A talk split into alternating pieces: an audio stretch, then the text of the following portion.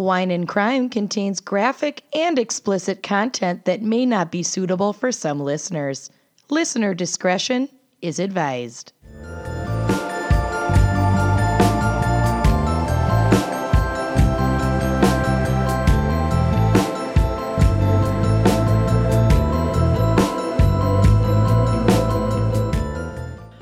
My word, I have the vapors over our new sponsor that you'll learn more about later. But we just couldn't wait to let you know that you can get $50 towards select mattresses by visiting Casper.com forward slash gals and using promo code gals at checkout. Oh my word. How'd it do? Top of the muffin to you. You are listening to Wine and Crime, the podcast where three friends chug wine, chat true crime, and unleash their worst Minnesotan accents. Mm-hmm. And Yeah. Not to be confused with Canadian. which is But they very are similar. Eerily similar. Oh my god. And also fake British Southern plantation owner accents. Also. Yep, yep, yep, yep, yep. yep. Yeah. Yeah. Yep. All executed perfectly. Flawlessly. Um, Flawless. Flawlessly. Um, this is a very special episode because it is our 50th episode. Oh yeah. Yeah. We're golden girls now Yeah, we are.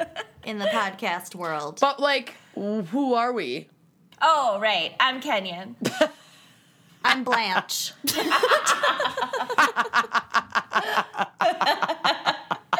I'm Lucy. In every quiz we've ever taken, we've all gotten Blanche. I know. True. We don't have a So very I'm good Amanda. spread. I'm the Mary. No, I'm the Mary. You're the Rhoda. Uh, and I'm not a Vivitch. Okay, so mm-hmm. again, 50th episode, and the topic Yep. is equally special because the mm-hmm. topic this week is crimes solved by psychics. I've been waiting for this one.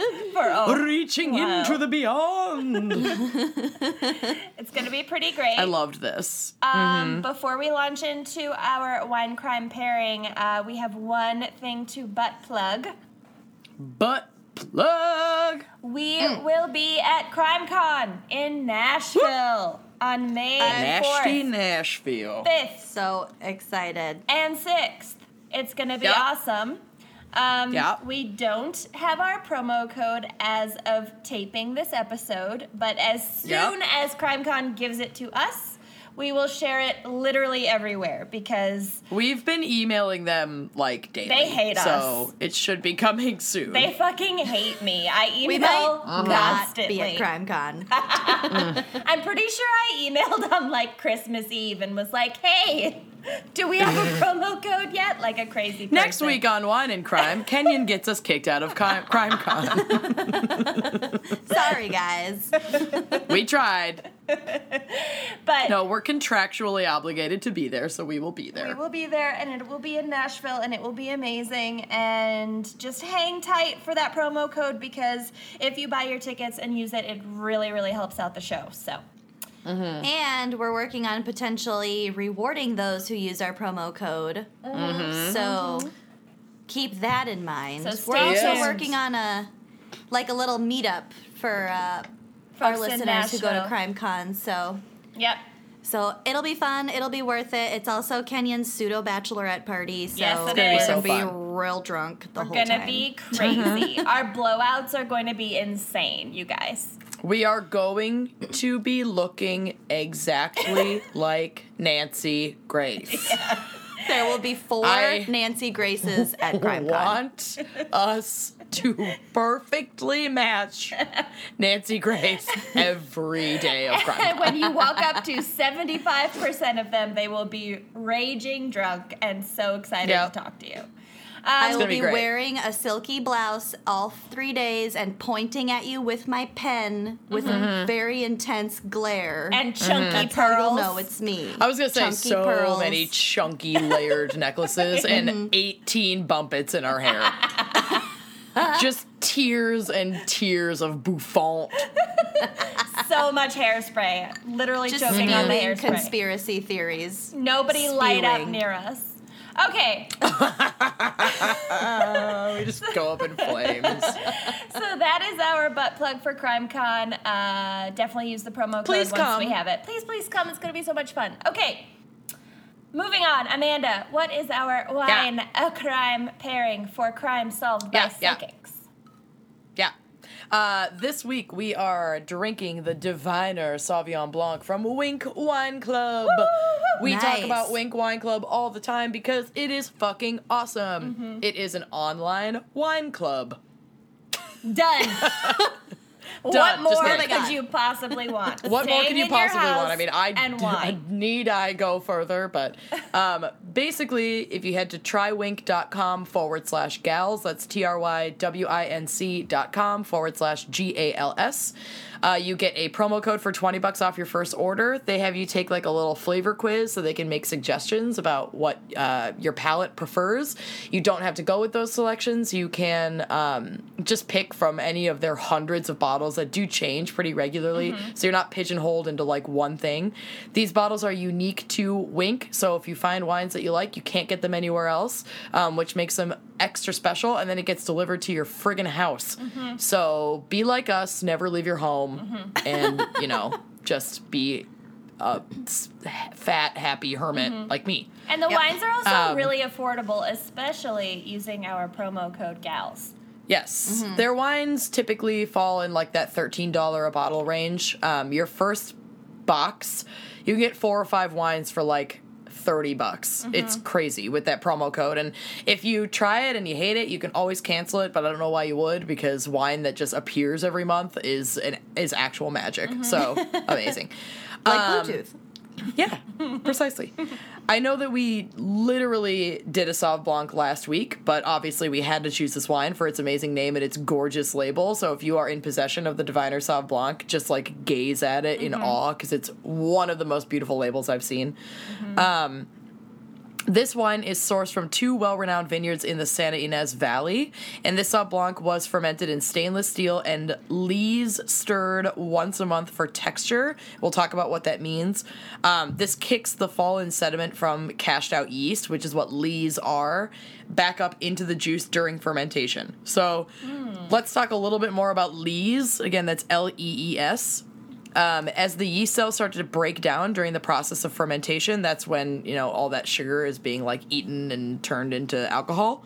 Um, they release tiny amounts of sugar and amino acids, and the presence of these compounds is uh, sensed on our tongues and palates as uh, like textural components, and also a little bit of. Um, like mouthfeel and some residual flavors, but it mostly affects how the wine is going to feel in your mouth. So, white and sparkling wines that are aged on lees are often described as like creamier, richer, fuller bodied. So, I'd imagine if you're drinking like a really buttery, creamy Chardonnay, they probably do lees stirring that like kicks that cashed out yeast back up occasionally into the product while it's fermenting to just like thicken it and give it some of that like creamy mouthfeel. This Does that make sense? honestly sounds a little bit like kombucha.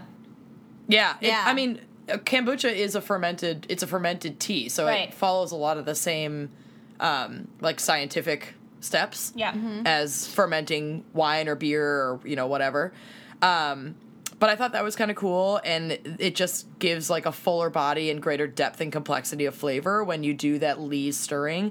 So I think especially wines like Sauv Blancs that can tend to be like very acidic and very dry. I could see how they would benefit from this procedure because it just kind of uh, you know gives a little depth to the flavor of it and it's not like a giant acid bomb by the time it's done Okay. which is kind of Cool. cool. All right. Um, this particular bottle is a little more on the crisp and lean side, even with that lees stirring. They're probably just not doing it as often, so that it's like it's not a Sauv Blanc that tastes like a Chardonnay, which makes sense. Um, it has a lighter body, a uh, lot of notes of minerality, and it clocks in at 12.1%, which is not crazy high, but for a Sauv Blanc, that's like pretty on the nose. You're not really going to see Sauv Blancs that are over 13%. percent Most whites are going to be in that like 11 to 12% range. You're going to see more boozy reds than white wines. Although I um, do love but me yeah. a Sauv Blanc. Oh, I know. It's, It's, so my good. favorite.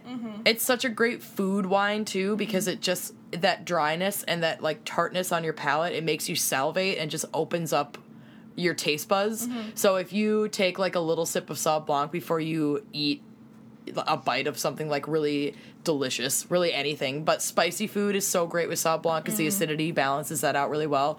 Buttery food, fish is so mm. great with Sauv Blanc. Um, I'm I'm never the kind of person who's like, oh, you can't have white wine with steak. Like, fuck it. Do you like white wine? Do you like steak? Then it's a good pairing. um, but I could see a good like dry Sauv Blanc going well with a nice cut of red meat, just because any, you know, kind of the general rule of pairing is you go either similar or opposite. So with fatty foods, you either want to do like a nice, rich, robust, like buttery wine, or you want to do something completely opposite that's going to cut your palate and cleanse it between each bite. So something high in acidity is going to pair really well with fatty food, like a like a ribeye. I think Sauv You know? Blanc, uh, at least I find it goes really well with long pig. Mm, Yeah. I find Absolutely it goes beautiful well pairing. with literally anything. Yes. Snickers, toast. a Snickers. Doritos I find under my couch. Yeah. Gum. God bless. Cool, All right, well, Cool Ranch, namely. yeah, Yeah. we are popping this open this week with one of our signature Nice Pop Wine and Crime wine keys, oh, which you can find on our website store, Wine and Crime Podcast. Dot bigcartel.com. They're super cool. And these wine keys are seriously, I, I'm like, we order them without 100% knowing what they would feel like in your hand. And as someone who's worked in the restaurant industry opening wine bottles for over 10 years, this is a really fucking good wine key for the price. Like, it's crazy nice. There's it's really heft. sturdy. Yeah, it works really, really well. And I've definitely been seeing um, some folks in the happy hour group asking about, like, what wine key works and I hate my wine key and blah, blah, blah. Uh, other than a shameless plug to get you to buy some of our merch, this wine key is actually really great. Yeah. And I am planning on bringing it back to my bartending gig that I start up again this Friday night. Yay. I love it. Yeah. We So, we care gonna- we care about the quality of merch that we send out to you guys, Mm-hmm. and so far people seem to really love it. So, honest to God, truth. That's been good. And Oh, if you have beef with anything, let us know because Yeah. We want to know if we, We have to know. source it somewhere else because we want our stuff to be top notch. Mm-hmm. All right, we're going to pop this bad boy open. You ready? Yeah. I'm ready. Ooh. Nice pap. Pap. You can also get a nice pap travel mug with a handy phonetic guide for how to pronounce You nice pap. sure can. I'm looking at mine right now. Yeah. Uh, I got an Instagram direct message video from one of our followers the other Mm-hmm. day.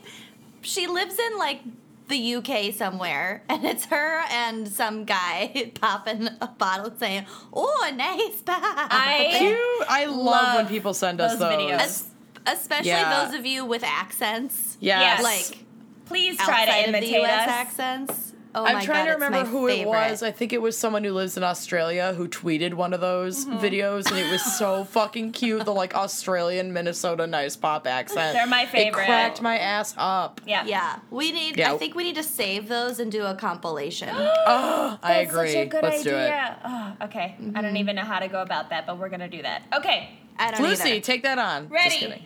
La. What? Cheers. Cheers.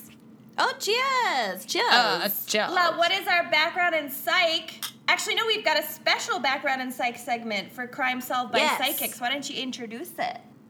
So, I have mentioned before several times in previous episodes that I personally use a psychic and I mm-hmm. love him. Mm-hmm. And he has a very good track record.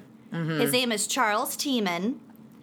Uh, he is based out of Des Moines, but he does phone readings all over the world. He attends psychic Oh. conventions. I've had readings from him, I think, five times now it's just he's so interesting and he's so cool and he has the coolest background. So I invited him over to my home to A, tell me if my house is haunted. It is. It isn't anymore. Oh, told God. Because you saged the Ever shit since you out of moved it. the locks. No, he, He said he moved the doesn't locks know. to the basement. He, he said he doesn't know why the little old lady went away, but she's not here anymore. And then during our reading, he looked at me and he said, There's a lot of fear coming from the basement. Oh, I Oh don't my like God. that. Oh, I don't like that. Her that. basement that has like a row of four locks on the outside of the door so you can lock something down in Well, it. that's what he said. He thinks that like a father punished his children maybe by locking them in the basement or they fucked with each other by locking each other in the basement but yeah That i sounds pried right. those locks off as soon as we moved in because it was super creepy I was You locked danger, in the girl. garage by the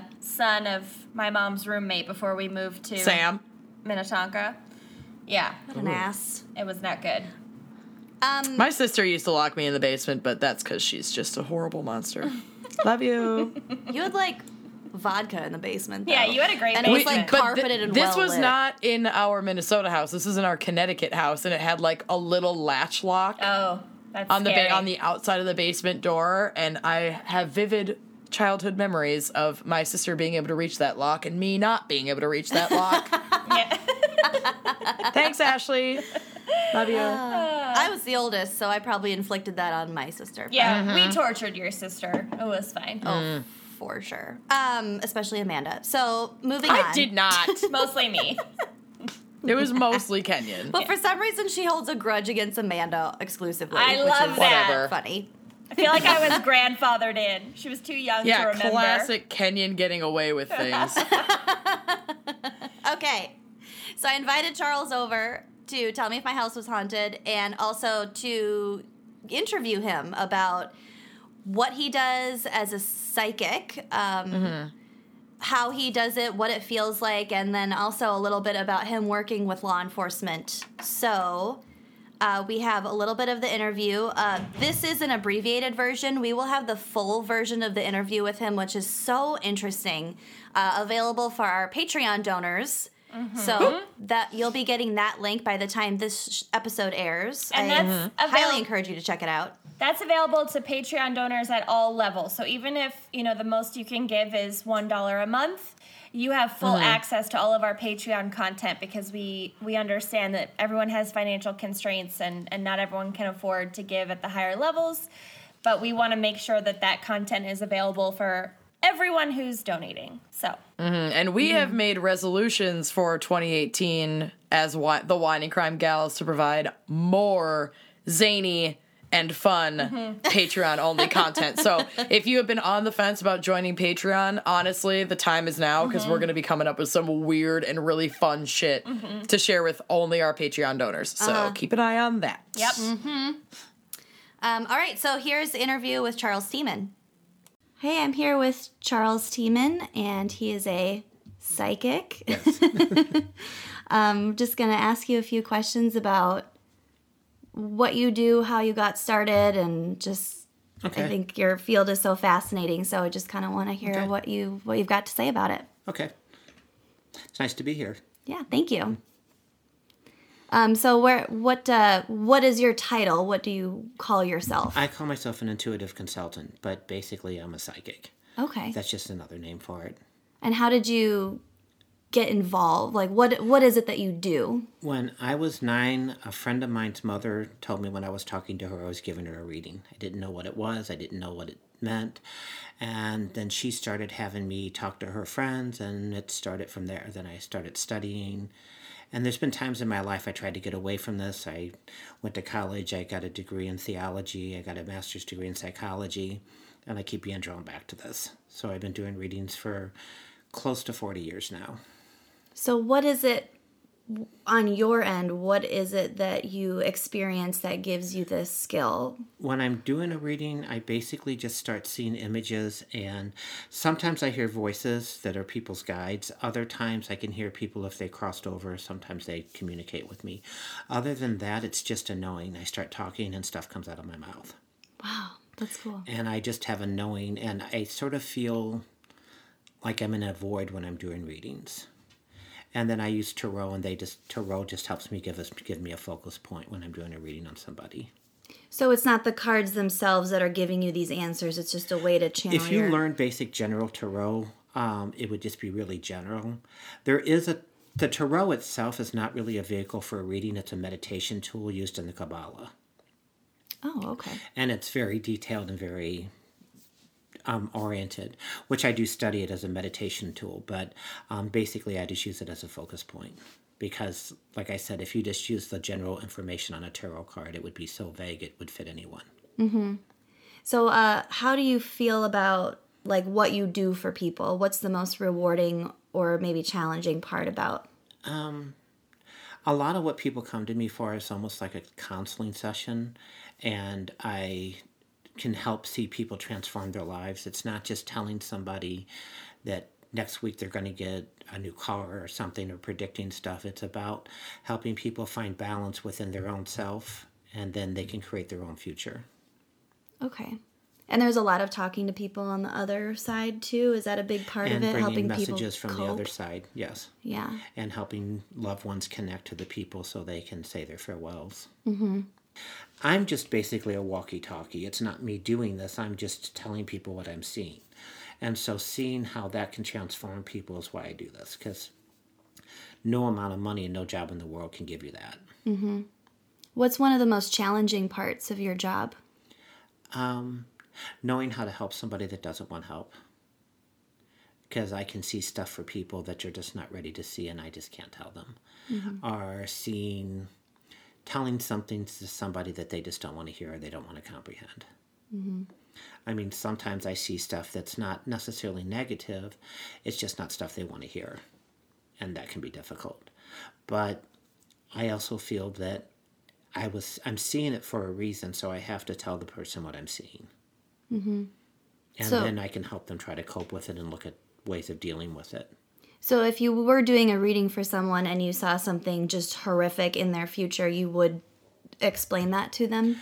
If I see something horrific, ninety percent of the time it's because you can avoid it. So then we look at apps, way avenues of avoiding it. Or sometimes if I see stuff like death, which I don't see that often, mainly because most people don't choose. We all, on a soul level, can choose our own time of crossing. The thing that does happen once you cross over is you get more knowledge of your past lives. But if you were a real ass in this lifetime, you're still going to be an, next, an ass in the next lifetime. That you don't just go from that to a saint. I mean, it's possible, but it's rare. Well, that's unfortunate to hear. Yeah. Tell us a little bit about the work that you've done with the with law enforcement or um, I've worked helping find missing people. Um, I did help a case quite a few years ago finding a police officer, somebody who murdered a police officer. Um, and I've done a lot of different cases. yeah. Is that um, one of the most difficult things that you do just because it's very maybe violent and Um, just hard to do? It's hard because depending on how you're doing the reading, sometimes when I'm doing a reading, I can become the victim and I can see what the victim experienced. And that's very traumatic to some degree. Um, other times I'm seeing it from the eyes of the killer, and what's difficult about that is you sort of understand where they're coming from, and that's creepy because you're in somebody who's not stable's mind. And that feels, you know, but you just have to keep reminding yourself that you're not that individual.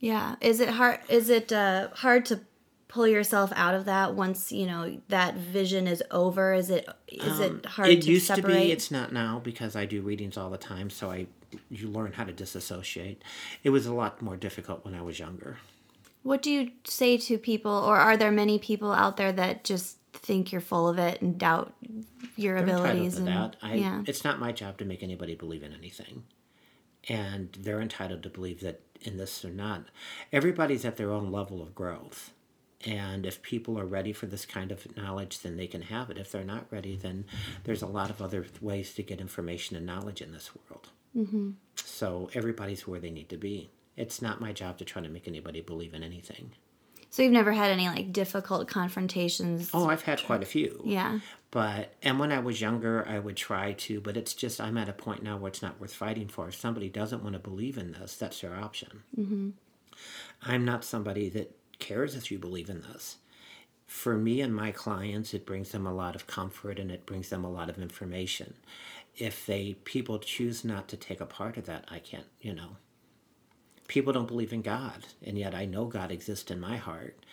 But people don't, you know, that's what people's choices are, and you can't change somebody from their choices. Mm-hmm. And that's what growth is about. We all are here to grow and evolve, and eventually that still will evolve and grow to a place where they can understand stuff. Um, so obviously your skill set is not average, but do you still have moments or readings or uh, experiences where you're like, oh, whoa, like that was super weird or something? Yeah, I mean, I every time I think I've heard everything, is something comes in that shocks me, and it's not. It's more of if I'm doing a reading and I'm feeling something, that find somebody with a lot of just thoughts that are okay. I mean, sometimes people have sexual deviance, and then when I'm doing a reading, I feel what they're feeling and understand from their perspective, and that can be creepy. Mm-hmm. Um, other times, it's just somebody's extremely religious or very spiritual, and you almost feel like you're in the presence of a saint or something, and that's a little unusual. Um, but it's just one thing I've learned from talking to people from different being an empath is that everybody's unique and everybody has their own unique marker. So everybody brings a uniqueness to others to this world. Some people are more obviously more unique than others, and when you experience that or somebody that's more outlandish, it's just or somebody that's against like there's certain things that it's not in my nature. When i feel them it just feels totally opposition. It's not painful it just my brain gets confused. But you, none of that like sticks with you. You wouldn't be no like, as soon oh, as i maybe get I'm done a doing a sexual reading deviant. that's no. Because as soon as they leave all those feelings leave and all the emotions leave. Hmm. and i do 10 to 15 readings a day. So I almost become like 10 or 15 different people a day. So as soon as the next person comes in, I'm feeling their feelings. Do you ever feel like you're losing touch with who you are because you're you're in so many different minds and emotions? Not since I learned how to ground. What is difficult is, is like when I go in a crowd, I feel like 10,000 people in my head, so I just avoid really large crowds. Um, I don't go to concerts, I don't go to shopping malls, especially around the holidays. Um, I can block it for a short period of time, but when people are really excited, their energy explodes. And when you have a thousand people in a small place and you're an empath, there's only so much blocking you can do before you feel all that. So you did not go Black Friday shopping. I do not go Black Friday shopping. I, I don't go Christmas shopping except going online. Yeah.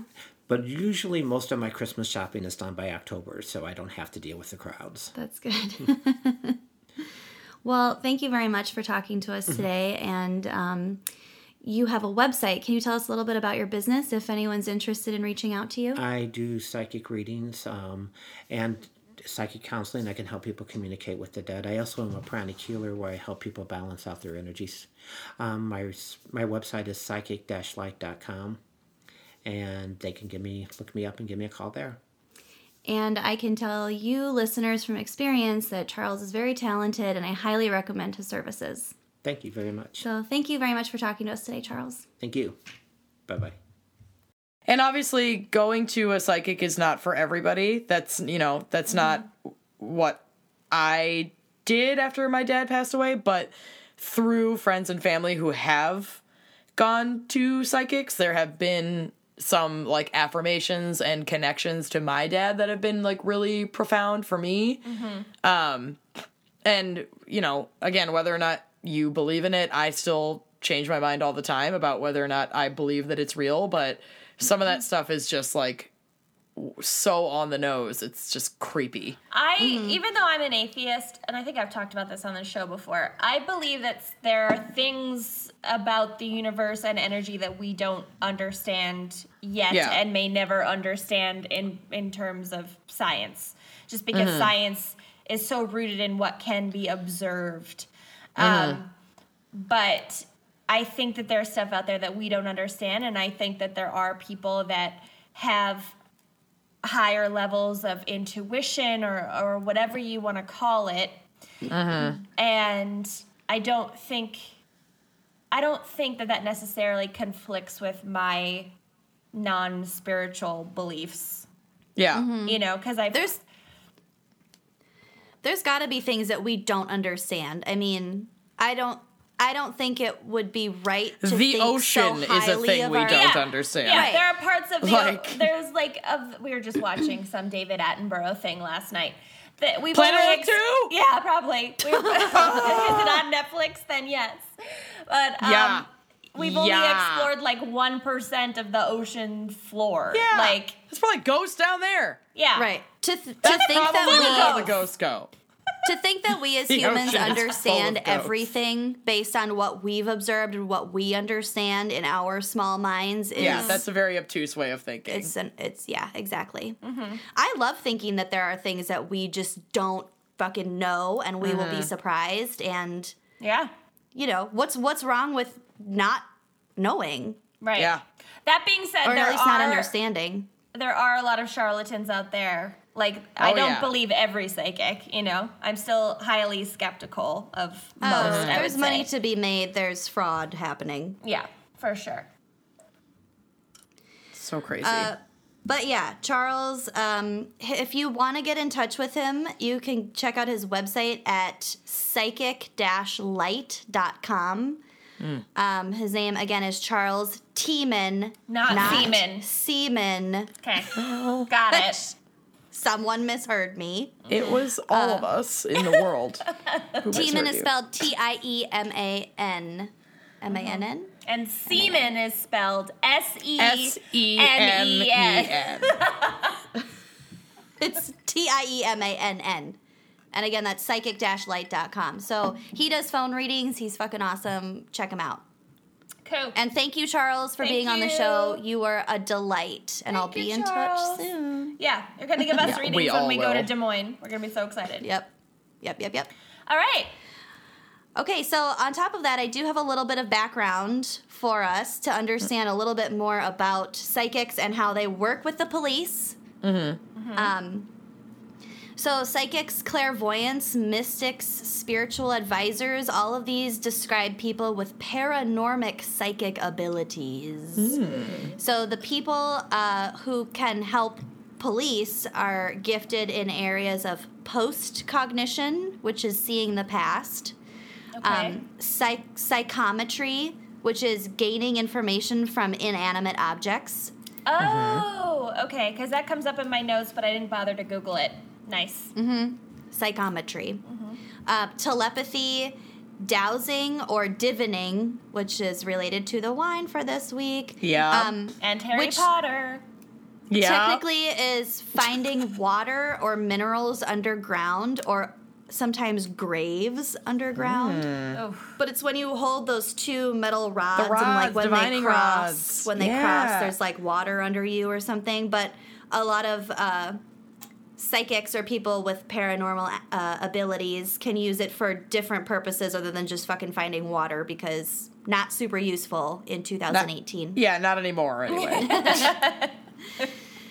Um, and also remote viewing, which is something that Charles talked about a little bit too. So like they can see what somebody else saw, or that's cool. they can see like a whole scene of you know something happening. Patricia Arquette from the acclaimed television show Medium Oh my god! had many of these talents. I'm You sure guys. she did. Watch that show. Like immediately. That actually sounds amazing. I'm more I'm more uh into Long Island medium. Uh, I love her. Yeah, she's pretty great. And please My don't aunts email went and us saw her with live. how she's been debunked. I don't care. I just love her. She's entertaining. Entertainment She's an value, people. entertaining, Yeah. like total lying sack of garbage. And I love her. Also, who's that beautiful boy who's like the celebrity psychic?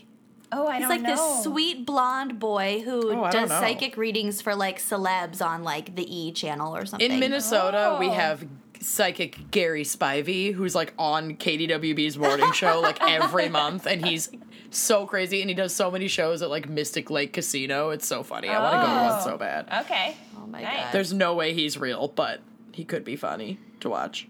Oh yeah. He's very Um, charming. Okay, so this field is generally viewed with great skepticism. Uh huh. Go figure. Since these talents are considered pseudoscience and haven't ever been proven by a high level peer review. So, like we were talking a little bit before about, mm-hmm. you know, that doesn't really stack up against hard science a lot of the times, but mm-hmm. But there's You know, something there, in my opinion. There's in my something humble there. opinion. And also, we don't know what molecules do, so. Mm. it's all crazy. Or the ocean. some of us do.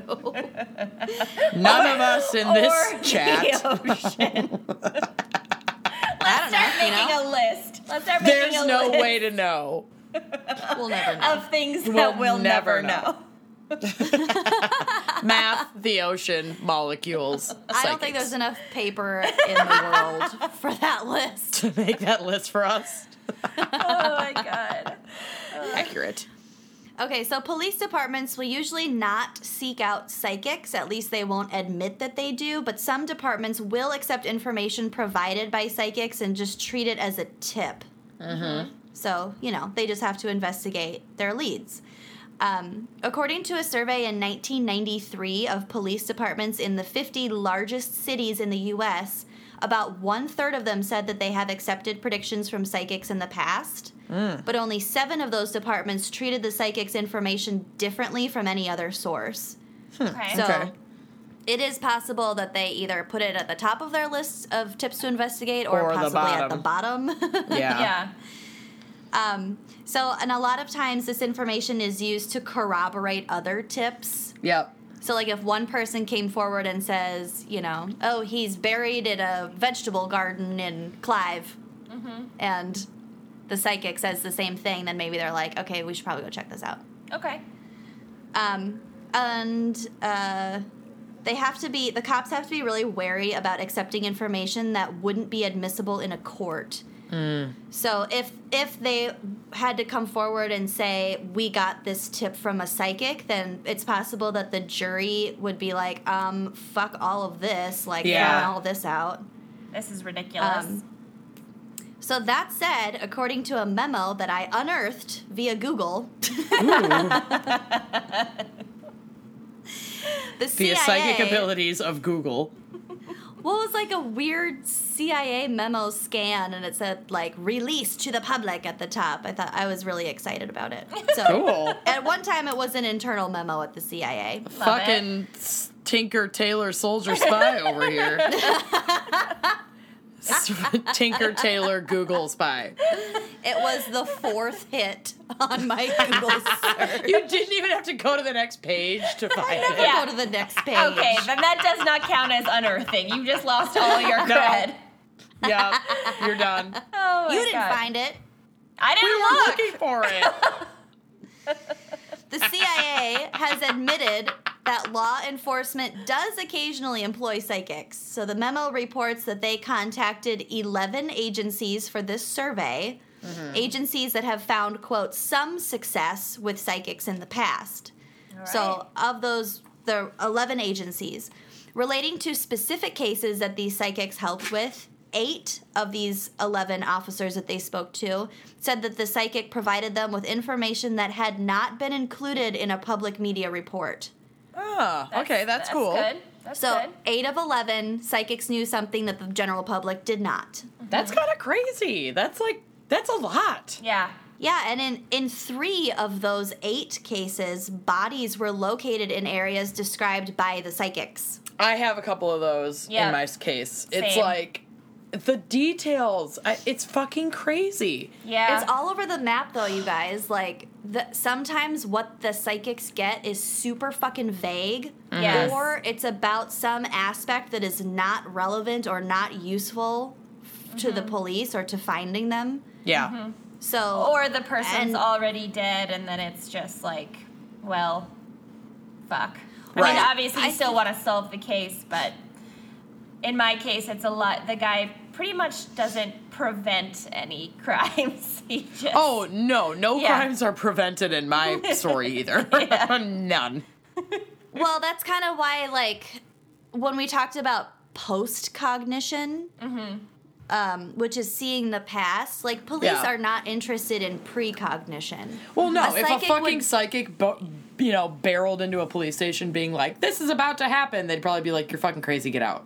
I meant I meant more like if somebody was kidnapped and then it's like you've Right. got 12 hours to da da da. It's like a lot of the times it's like this is where the body is. Mm-hmm. Yeah, I think in that case, too, so many wires would be crossing. Like, mm-hmm. I don't know. I don't think. I. I mean, whatever. I don't know. But that seems more unlikely than than a psychic saying this person is dead and they Yeah. are underground and they are near Yeah. a forest or something They're like that. under the ground. They're six feet Let- under. Let me get That's my divining rods.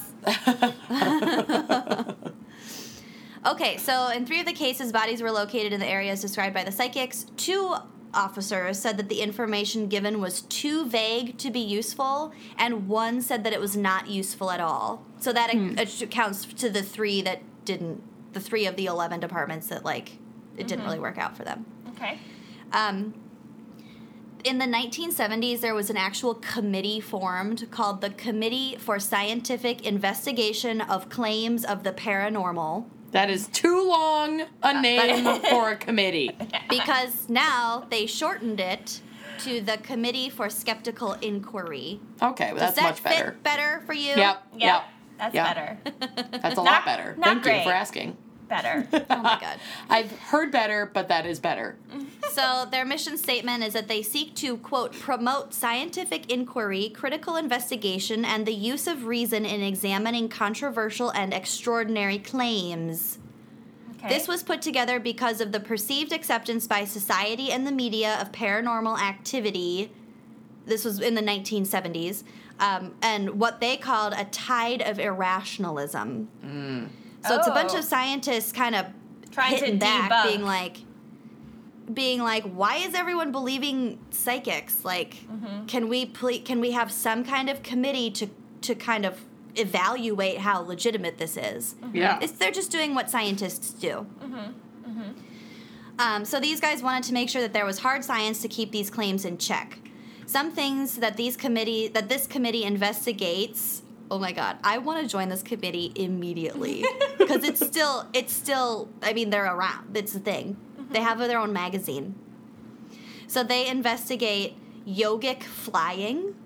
okay. Skept- What? skeptical of that. Is that just like aerialists with really good bodies that I'm jealous of? no, do you guys? Did you guys go to the te- the Eckankar temple in Chanhassen? Yeah, no, I I've you never with been you. in. Okay, I've been there several times. I've but- only been in the lobby, but I went with you, and we had to wear little foot foot doilies. I got a tour of the whole fucking place, and we went into this uh, big room with like a big blue skylight where you go to meditate. And basically, they claim that you can sit cross legged on the floor and you can like jump, like people jump up in the air while sitting cross legged and they can like Weird. fly. It's like a supernatural thing. So it's not. That's a- crazy. It's not metaphorical. It's not transcendental meditation. It's they Mm-hmm. mean it literally. No, I mean, I'm saying it literally, but they mean it as like a transcendental thing. But you are in the air. Okay. Like- I don't think no matter how strong a person was, you couldn't really jump up from a cross-legged position with your legs to. You'd the be surprised. to the extent that they were claiming. I mean, they were claiming that you get like several feet, like feet off the ground.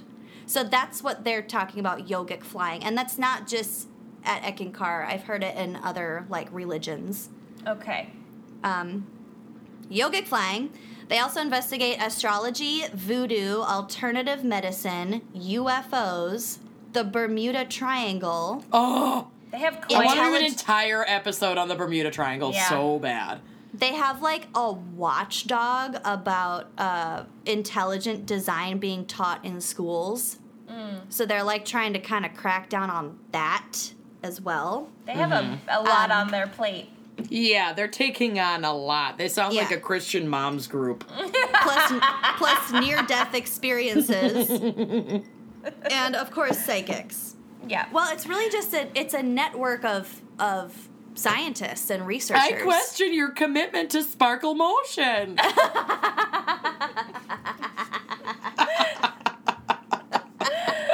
my god. Oh my god. Okay. when it comes to psychic investigators, the committee has claimed that psychics rely on retrofitting information to come up with theories that match evidence that the cops already have. Very possible. They also say that the psychics employ what's called cold reading, which is fishing for information while making it look like it's coming to them paranormally. Mm-hmm. Like, I see a man and his name starts with an M. Yeah. Or maybe an N, or maybe an R. And then, then you're like, yes, it's jump. Richard. Yes, it's Yeah. Ray. Yeah. Yeah. So the um, that's what that committee is, which I still think is really fucking cool. Uh, the FBI has never officially credited any psychic detective for solving or preventing a crime, or finding a victim alive or dead. Police will They've never typically credited advise them for it. not never officially, no, Wow. because Yeah, I think I that would impact the credibility of the FBI. Oh, it yeah, would. It There's no way would. they would ever, yeah, actually admit. But I feel like at Um, some point, if the FBI is reaching out and paying people, then they must think that there's something to it sometimes. I don't know about the FBI, but possibly slash probably the CIA. Um, I don't know, but again, it's not it's not on paper, and even Yeah. the few um, like projects that we've all heard rumors about about them employing psychics, like that's all kind of under the table. It's Yep. not really. I mean, even even if they have to admit that it was going on, they wouldn't have to say whether or not it was successful or had any real impact. So, mm-hmm. no one's been officially credited. Mm-hmm. Um, and then police will typically advise parents of missing children not to engage with psychics because it could potentially give them false hope or misleading information, which paired with high emotions could complicate an investigation. I can understand that. I mean, I think if I were a parent of a missing child, I would say fuck it and still do it. And, I'd Yeah. go straight to a psychic. and I'd go probably be to manipulated in the process. But I I understand the law enforcement perspective there completely. Of like, I know, ma'am, that this person told you that she's in a chicken coop, but Yeah. yeah, the evidence There's no does reason not to believe suggest that. that. Yeah, exactly. Yeah. Yeah. And that CIA memo reported that many families of missing children will contact a psychic for I mean, because many families probably react like we do. It's like Right. I'm going straight to a psychic. Mm-hmm. You're just grasping at straws. You'll take anything at that point. Yeah. Yeah. But in the end, if nothing else, and kind of like we noted before about our friend, um, psychics can help those with anxiety by giving them hope and some kind of perceived path or direction to take, even if the psychic is full of shit. I mean, any kind of answer is better than no answer when it comes to certain things, especially for people with anxiety issues. Oh yeah. I mean, Um, my my dad passed away suddenly taking a nap, and like all the doctors could tell us because there was no autopsy. Because he just mm-hmm. died of like natural causes, and everybody was like, "Well, he probably died of a heart attack," but we don't know for sure. Mm-hmm. And just like any piece of information, you know, my aunt has seen a psychic, and my dad came through to her, and then my dad came through to Lucy through Charles, saying pretty much the exact same things that he said to my aunt, who saw a psychic out in Massachusetts, like a completely different person. Um, So it's just like whether or not there's a giant like conspiratorial network of psychics that are like, oh yeah, this Jacobson girl's probably gonna ask a friend to ask about her dead dad. Here's what you should say. Um, it definitely gave me a lot of a lot of comfort and a lot of closure, even though I didn't go myself. Mm-hmm.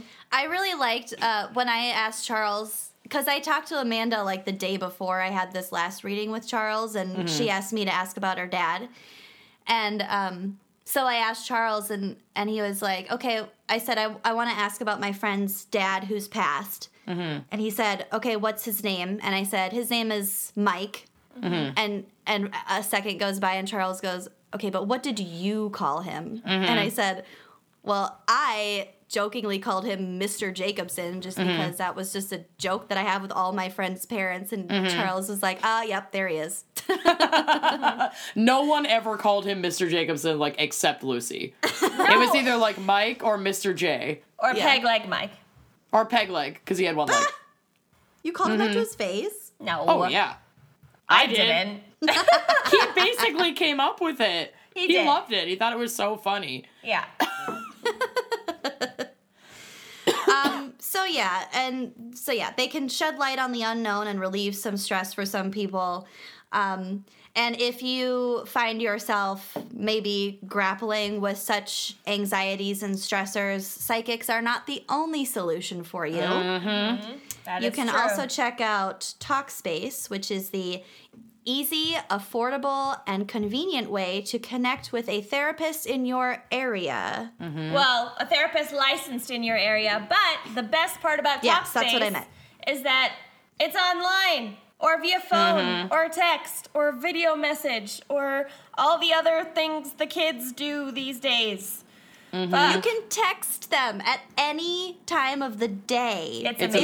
amazing. the best. It's My the therapist best. has definitely challenged me over the last several months to open up to her about my dad and try to work through a lot of that stuff. Mm-hmm. And it's been like tough, but also so rewarding.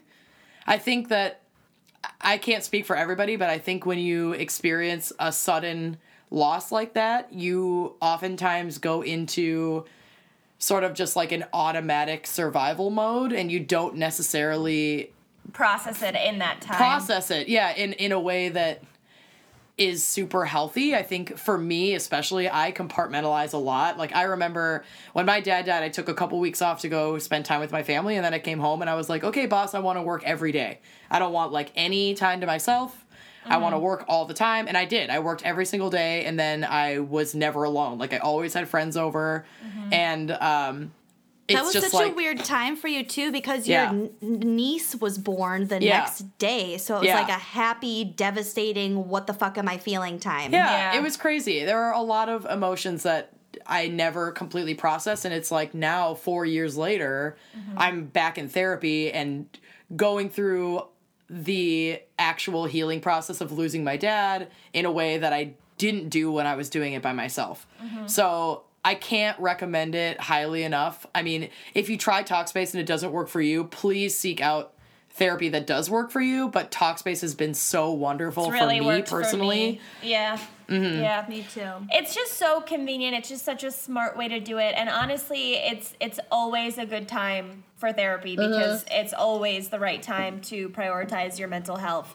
And we get a lot of emails from listeners talking about mental health and, and then physical health issues that then impact their mental health. And um, you know, we're always just really, really proud of people for prioritizing their mental health and Talkspace is one really great way to do that. So um, if you go to talkspace.com forward slash gals, G A L S, uh, that will get you $30 off your first month of Talkspace. And it is much more affordable than in person traditional therapy and also more convenient.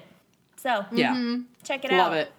And like Winc, you don't have to leave your house. Yes, Yeah. it's so great. I talked to my therapist from the bathtub, you guys. It's really great. like peak relaxation mode. that is fucking self care if I have ever heard of it. Yep. Yep. yep. Therapy from your treat your bathtub. brain. Talk space. Treat your brain. No brain. uh, Talkspace, the bath bomb for those with mental illness. Yeah. Um, cut that. Okay, so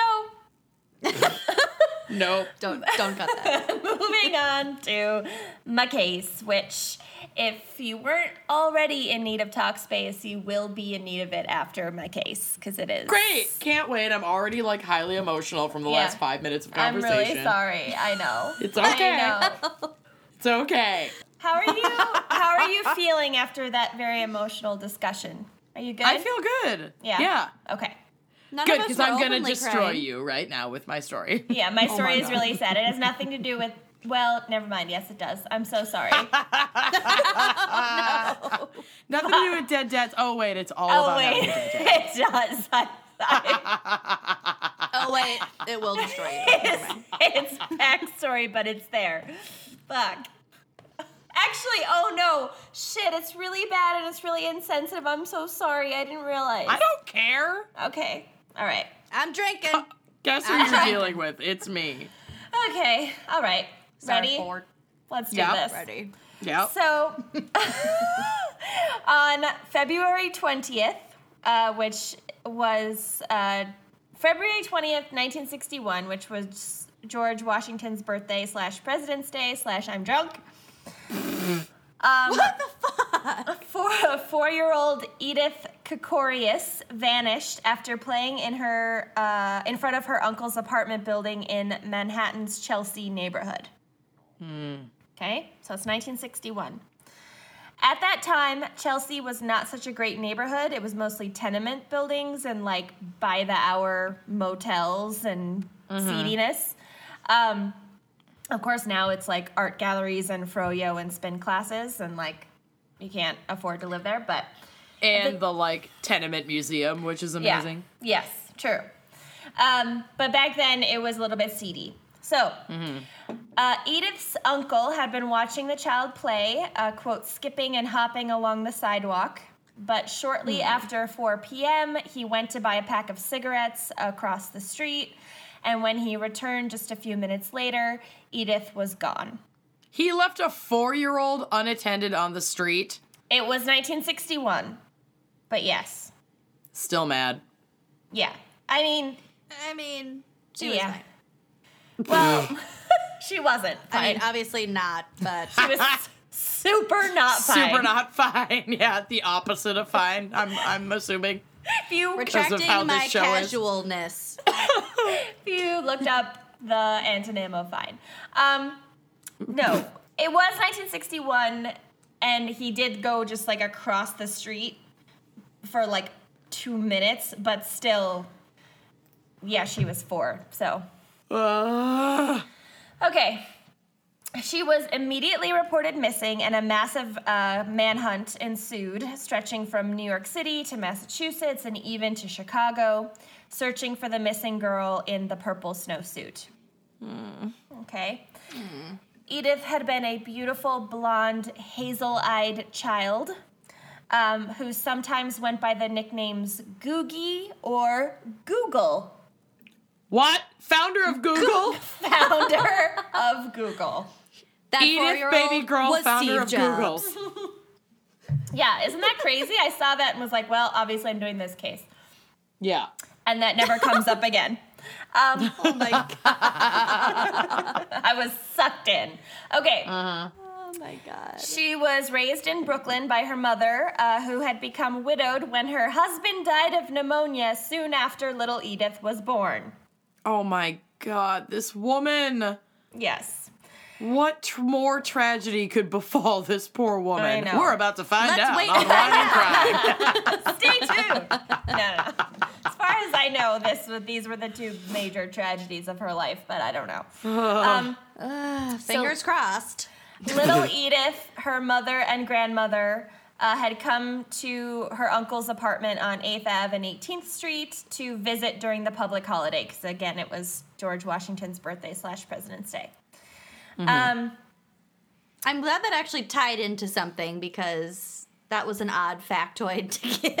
I have a feeling that factoid is going to continue to tie in somehow.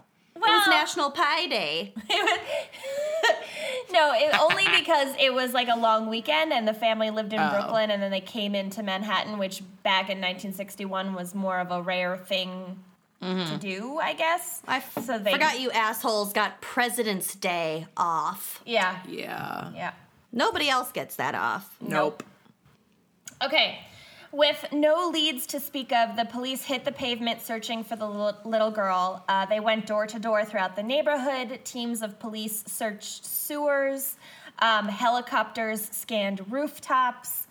In total, almost 400 officers were dedicated to the search uh, My in that week after she went missing. Okay? Wow.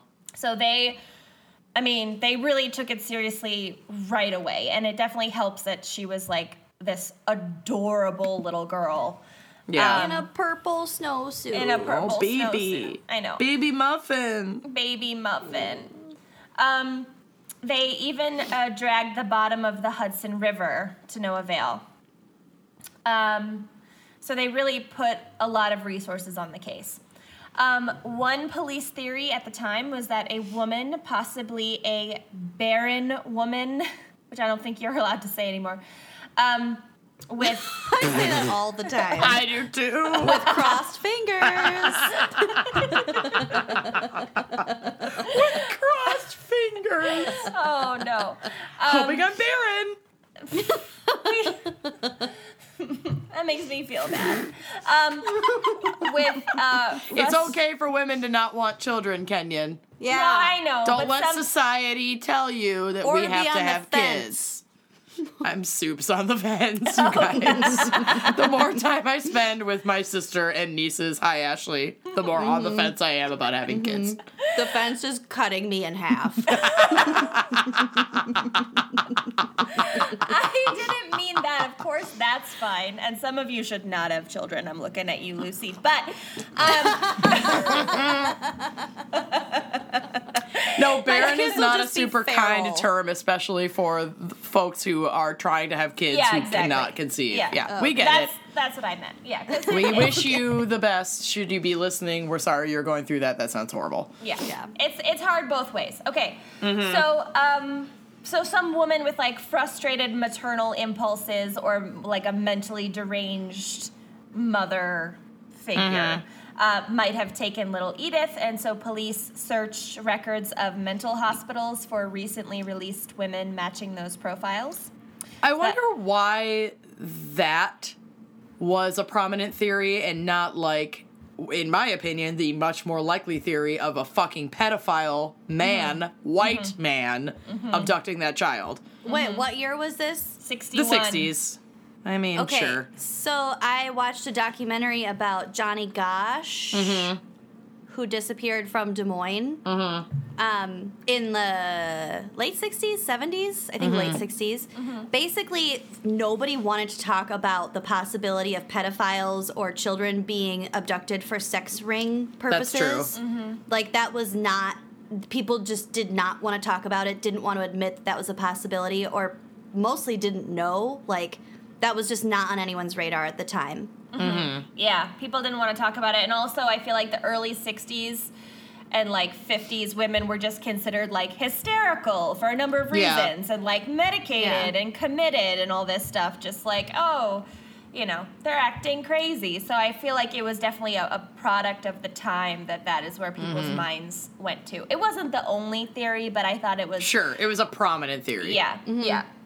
Hashtag fucking patriarchy. Continue. Yeah, Yeah. exactly. Okay, so Edith's disappearance and her mother's apparent unbearable grief. So her mom tried to give, give like one interview and like barely got a sentence out, and then was just like Ugh. consumed with grief and couldn't continue. the poor thing. Yeah, uh, sent shockwaves through the city and even the world. So her case made front page headlines uh, that week. And then within uh, the first couple of days after her disappearance, randomly, the vice president of KLM Airlines, so just a random wealthy member of the public, decided to get involved. Okay. Um, so he just read about this case in the newspaper and was like, oh my God, this is tragic. Like, I want to help, whatever. And so uh, this dude, Mr. Vogels, um, was aware of a renowned Dutch clairvoyant named Gerard Croiset. Don't know how you say that with a Dutch accent, so I'm saying it the French way. Um, who had assisted. Deal with it. no idea. Um, who had assisted with various police investigations throughout Europe and Australia. Okay? It should be noted that this guy had worked with police investigations with moderate success, so he was kind of hit or miss. okay. But I feel like a lot that could- same thing could be said for a lot of psychics who work with police. yeah, I feel I mean, like just for a lot of psychics in general. Like, it's Yeah. not a. We know it's not a science. Mm-hmm. Yeah. And like we talked about, a lot of their visions or perceptions are super vague or, mm-hmm. You know, might Yeah. not have anything to do with the case. So, of course, that would be considered useless non information by or, the police. or I was looking through his record, and we don't have time to get into all of the cases that he worked on because there were a lot of like high profile ones, but a lot of them were just never solved. Yeah. So it's impossible to know whether or not it's impossible to He- judge yeah. whether or not Yeah. what he stated was uh, accurate Right. or if his yeah. contributions were useful or not, because they just never got to the end of the case. Right. um, okay, so, uh, side note about this clairvoyant, Croiset. Um, he looks like, um, oh my god, what's his name in The Princess Bride? The funny guy. The giant. No. Okay, there are so many funny guys in The Princess Bride. This is like the most vague description you could Oh, ever the give short, squat, bald guy who tries to poison him. The one that lives in the tree with his wife, Billy Crystal. He looks like Billy Oh, Crystal. yeah. us. Yeah. He looks just like Billy Crystal in The Princess Bride. Go look at photos on the drive. The the funny guy from Is this- the princess. he has like an Einstein haircut. Yeah. Oh my lord! But he Is does look like picture of Billy Crystal Scuttle in from this fucking movie. Little Mermaid. Yeah, he looks like the seagull from Little Mermaid. Why too. did you upload a picture of Scuttle from the Little Mermaid? because after Scuttle does his hair with the fork, that was the first thing that left to my mind. It's a dingle hopper.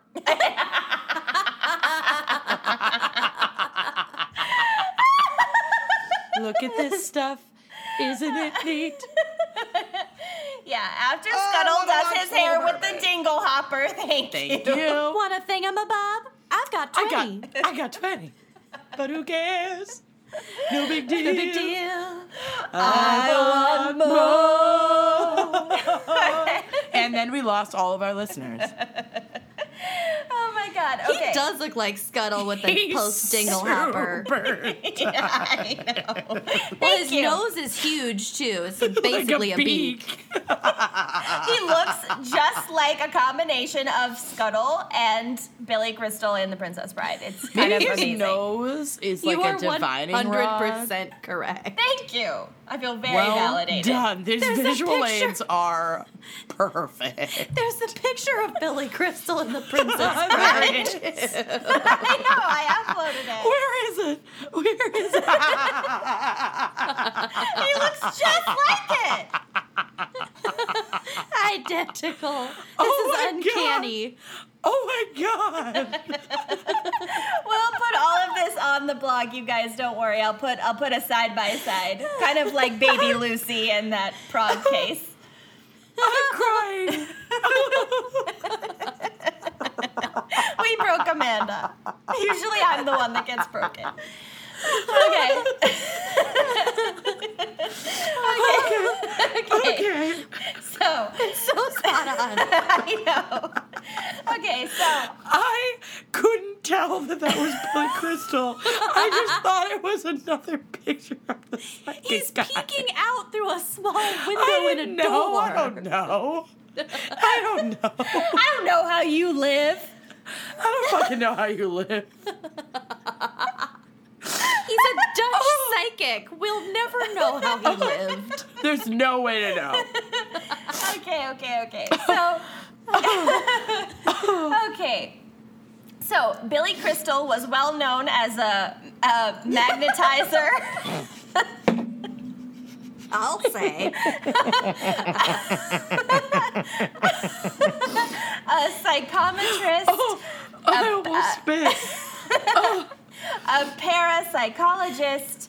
Um, he experimented with collective thought concentration on psychokinetics. So he basically had some experiment, and I couldn't get into all the details, but they like did a program on Dutch TV, and he asked like Dutch viewers, you know, like thousands of Dutch viewers to like concentrate on moving this ball in real life, you know, from one part of the screen to another part of the screen or whatever. Can you please tell me that he flew to the U.S. via O'Hare and road tripped to New York City with an attractive blonde? and they fell in love 30 years later and got married. I'll have what she's having. he hated the wagon wheel coffee table. so stupid. He loved to sing Surrey with a fringe on top at I love karaoke. that movie so much. Oh my god, I'm definitely watching that as soon as we're done recording. Yup. Can we wrap this up? Because We'll I have skip a Amanda's lot of- case. Harry met Sally in 4K HD to watch. Oh my god. Okay, so His name is Ira. Okay, okay. no one is listening. Okay, Everyone has turned this off Yeah. at this point. Croiset was said to possess healing powers. He even treated some polio patients uh, by touch alone. Um, okay, so he, his reputation preceded him, and the VP of KLM Airlines calls him up, uh, gets him on the phone and from the Netherlands, and then offers to fly him to New York to help the police. Croiset, Via O'Hare. yeah, via KLM. Um, and Croiset declines the offer, uh, insisting that if he were to go to New York, he would be submerged by all sorts of impressions which would disturb him, which is kind of like what Charles was saying about being in crowded places. Yep. Um, but Croiset did agree to help from afar, and so he asked for a map of New York and a photo of uh, missing Edith. And then, and so the VP was like, absolutely, I'll get that to you, you know, as soon as possible.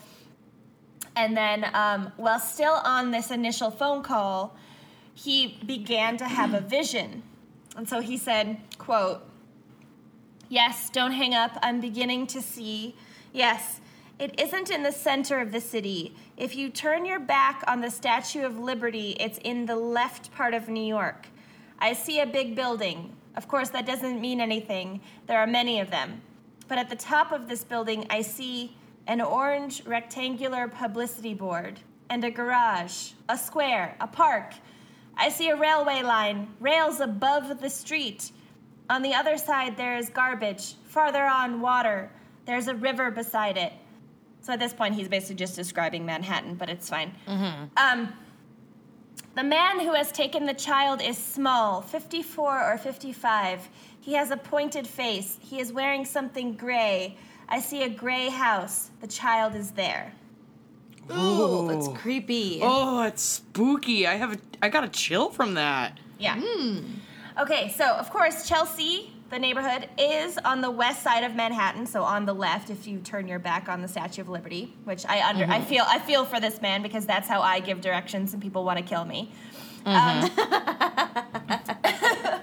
Um, um, you pass the McDonald's by my therapist's Yeah, office. you know how many McDonald's right. have been like just road signs for us over the course of our friendship? You know that nut store where we were at my golden birthday? Not the first Casey's in Iowa, the third Casey's. Then you take a left.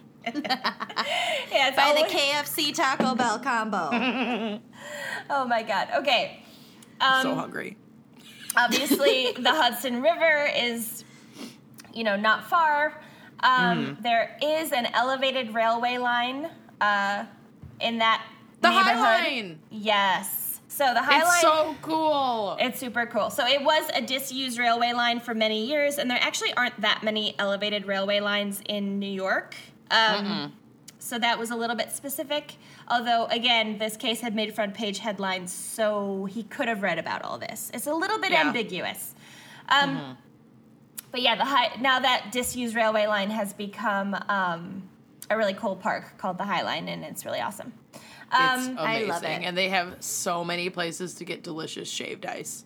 yeah, it's nice. Just saying.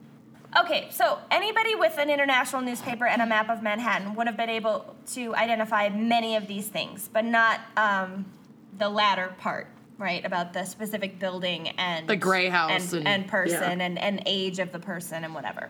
Pointy Um, face. Yeah. Um, I couldn't get any information about the orange billboard, so we're just gonna have to take him at his word for that. Okay, but Croiset wasn't finished. So after being given a photo of little Edith, like the following day, and some of her clothes, so basically because KLM flies back and forth from New York to the Netherlands all the time, so they brought clothes of hers the very next day, and he was able to How hold. did they? Oh, okay. Well, they probably got it from the family. Yes, they got Not it from all the- of her clothes are going to be evidence, obviously. Yeah, no, not Okay. evidence, but just her clothes, her belongings. Um, so then his visions grew more specific, and he said, what a mass of houses. It's enough to drive anyone mad. Ah, I'm close. Yes. I see a dark woman sitting in front of a window. Two houses farther on, there is laundry and a dry cleaner's. I see this gray building again. There are five floors. On the second, I feel a strong emotion. The child is there. She is dead. Oh God. Okay. So, Vogels, the VP, phones the police in New York, relays the information. Five hours later, the police receive a tip just a couple of blocks from where Edith had been abducted. Of course, the police had been overwhelmed with tips and might not have followed up on this one right away had it not matched the psychic's description so perfectly. Oh my God. What? In a cheap five story rooming house on 20th Street, um, one that had already been initially searched by police, but not thoroughly. So some of the rooms people weren't home, and the police had to were planning to come back later. Um, a concerned boarder informed the landlady that one of the rooms had been locked for days. It was Okay. suspicious, and the landlady phoned police as she and the boarder attempted to knock in the door. Let me just make something a little bit clear to the people listening. In these boarding houses, folks shared a lot of amenities, including the bathroom. Yeah. So, like, it would be mm. really fucking suspicious if you knew there was a tenant living in one of these spaces and they were locked in for days because they would have nowhere to even go to the bathroom. People Or shared a water anything. pump. Yeah, yeah. they couldn't get water. Like, they'd have their own kitchen and like a basin, but there's no running water in these tenement Mm-hmm. apartments.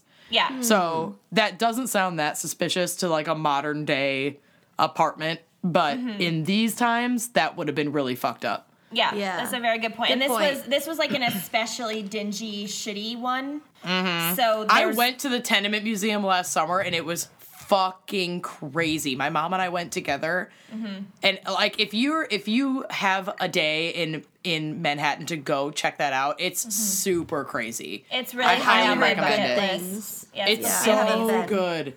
But to see how these people lived, it's unbelievable. Okay, so police arrive right away. So they take the tip really seriously because it matches this the the description that they had gotten, you know, earlier that day. Um, they arrive, they gain access to the room. The first thing they see is a small child's purple snowsuit. No. Oh no, Edith, no. I'm not going to go into all the details because it's really gruesome. Um, but little Edith was there. She was dead. She had been raped and brutally beaten. A 4-year-old. Yes. Oh. What no. the fuck? yes. Um, You need to just stop doing cases. I know. yeah, I'm sorry. Kenyon, It's you're out of sad. the, you're off the podcast. You're 86. Fuck. Voted you out. Can I be your intern? Yeah, you can be the intern, but I'm gonna reject every case you research because it's gonna have like a dead baby in it. it's fucking gruesome. Um, I won't. I'm not going to say this next part because it's. I'm reading the room and it's not worth it. Okay, so. Oh God. Investigators quickly learned that a quote, short, toothless, derelict, red haired British man. Oh, oh. okay. Oh, that's a lot of bad strikes against you as a person. Woof. Being British is your only redeeming quality in this scenario. Yeah. Fucking woof. Wow. Yeah. Short, toothless, and derelict and redheaded. Apologize It's to all the gingers out there. Derelict. So hot right now. what is this? A tenement for ants? okay. Actually, literally every tenement is a tenement for ants. Just so you know. Um, he he had rented the room just a few days prior, and his name was Fred Thompson. Um, Boo! He was from England, but had abandoned his wife and children there 15 years earlier and moved to Of New course. York. Um, since then, he had worked odd jobs, but given his raging alcoholism, most of these only lasted a few days before he would be drunk on the job and fired.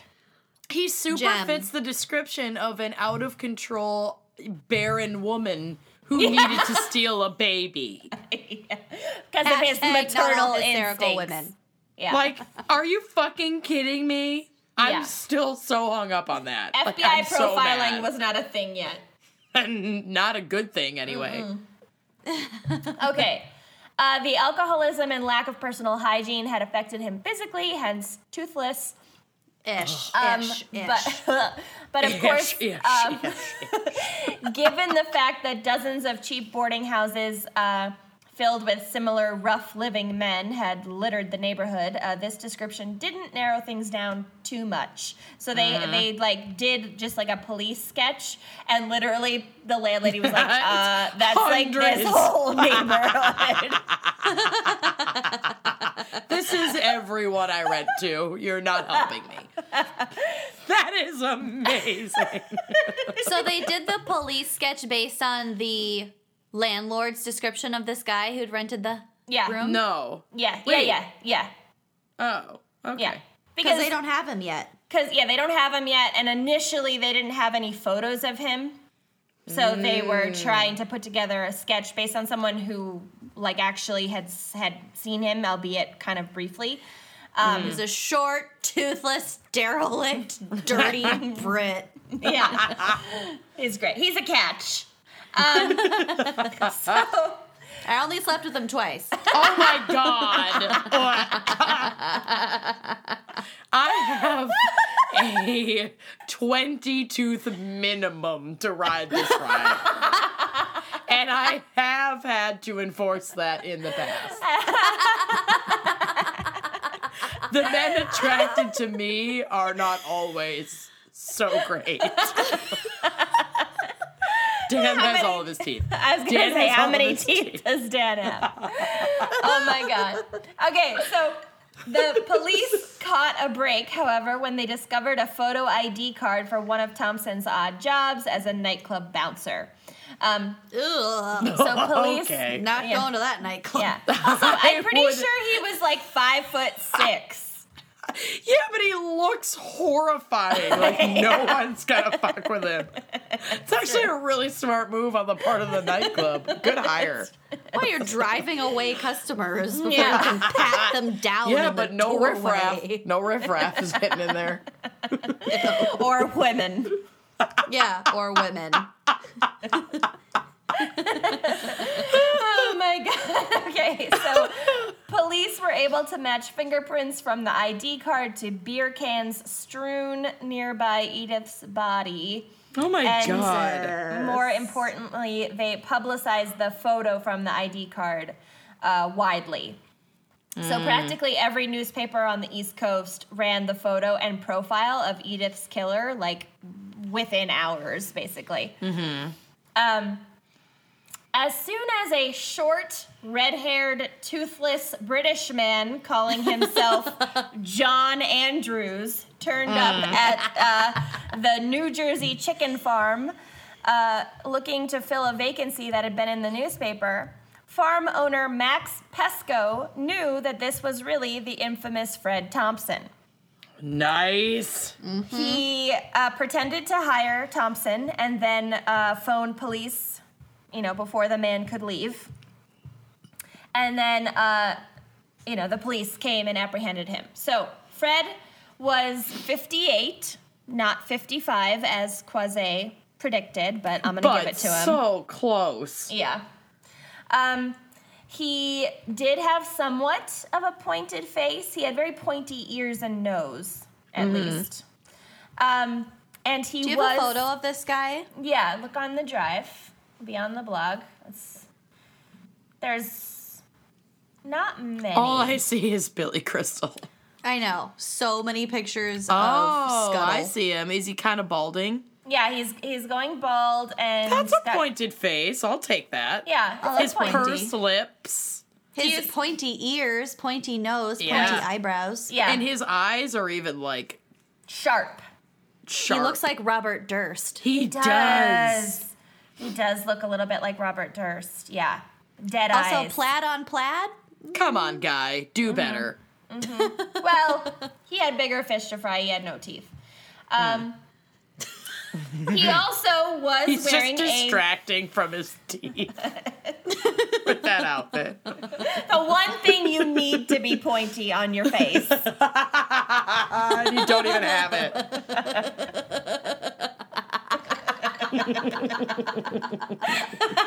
A pointy face, but not too pointy.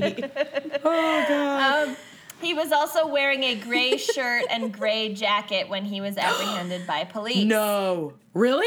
Yep. The psychic said that. Yep. Yeah. So, Thompson admitted his guilt almost immediately, telling police that he had simply walked up to little Edith playing on the sidewalk with a smile and a kind voice, saying, I have a little girl like you, but she's sick at home. Would you like to Oh. come visit her? No. Oh, that's Oh. horrifying. Yeah. Ew. It's, Oh my god. It's the fucking Ick. worst. It's disgusting. Yeah. Oh. Yeah. Um, he attacked her as soon as he brought her back to his rented room. He said he couldn't control himself. Oh fuck Um, you. and, and then killed her right after, and then um, went on an intense bender um, over the next few days uh, before sobering up and deciding to flee the city and lay low. Uh, in the cop car on the way back to Manhattan from the New Jersey chicken farm, uh, Thompson reportedly told the police inspector, It was the worst crime I had ever known, and I committed it. What a fucker. Mm-hmm. So we've talked about this before a little bit. If mm-hmm. you're gonna commit a crime like that, mm-hmm. then you've either likely committed it committed something similar before or worked your way up to that or Yeah. it's gonna happen again. Mm-hmm. Like It's gotta be. Who? who yes. I mean, Well, and mental illness is clearly playing a huge role in this situation because you don't Oh, have yeah. compulsions like this without, you know, some sort of Some untreated demons. signs.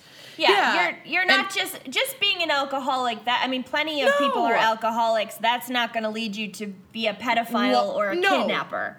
Yeah. No, no, there there is no linear connection there without something in the middle. Like mm-hmm. what? And he had left his family in England. It sounded like without a word. So who Yeah. knows what went on in England? Right. And There could have been some compulsion brewing there. Yeah, and, And who he knows fled what that. went on in the last 15 years in New York as he's bouncing from job to job every few days and going on benders and living in, you know, dingy rented rooms. I mean, he basically was like uh, what's what's the word? Mm-hmm. An indigent. Like he just was mm-hmm. all mm-hmm. over the place. You could barely track him. What a fucking nightmare. So imagine like the psychic if he operated the same way that Charles does, like entering the mind and emotions of either the four year old child or mm-hmm. this man Oh, would be Oh fucking horrifying. It would be unbearable. Horrifying. yeah. I'm like getting super emotional just thinking about that. And I I know, know, I I'm know. drunk, but like th- that's fucked up. It's Yeah. really it's really fucked up. Okay, I'm it makes you want to believe that it's not real because you don't want an innocent third party to experience that. You know what I mean? Yeah, Mm-hmm. Ugh, that's so fucked up. yeah.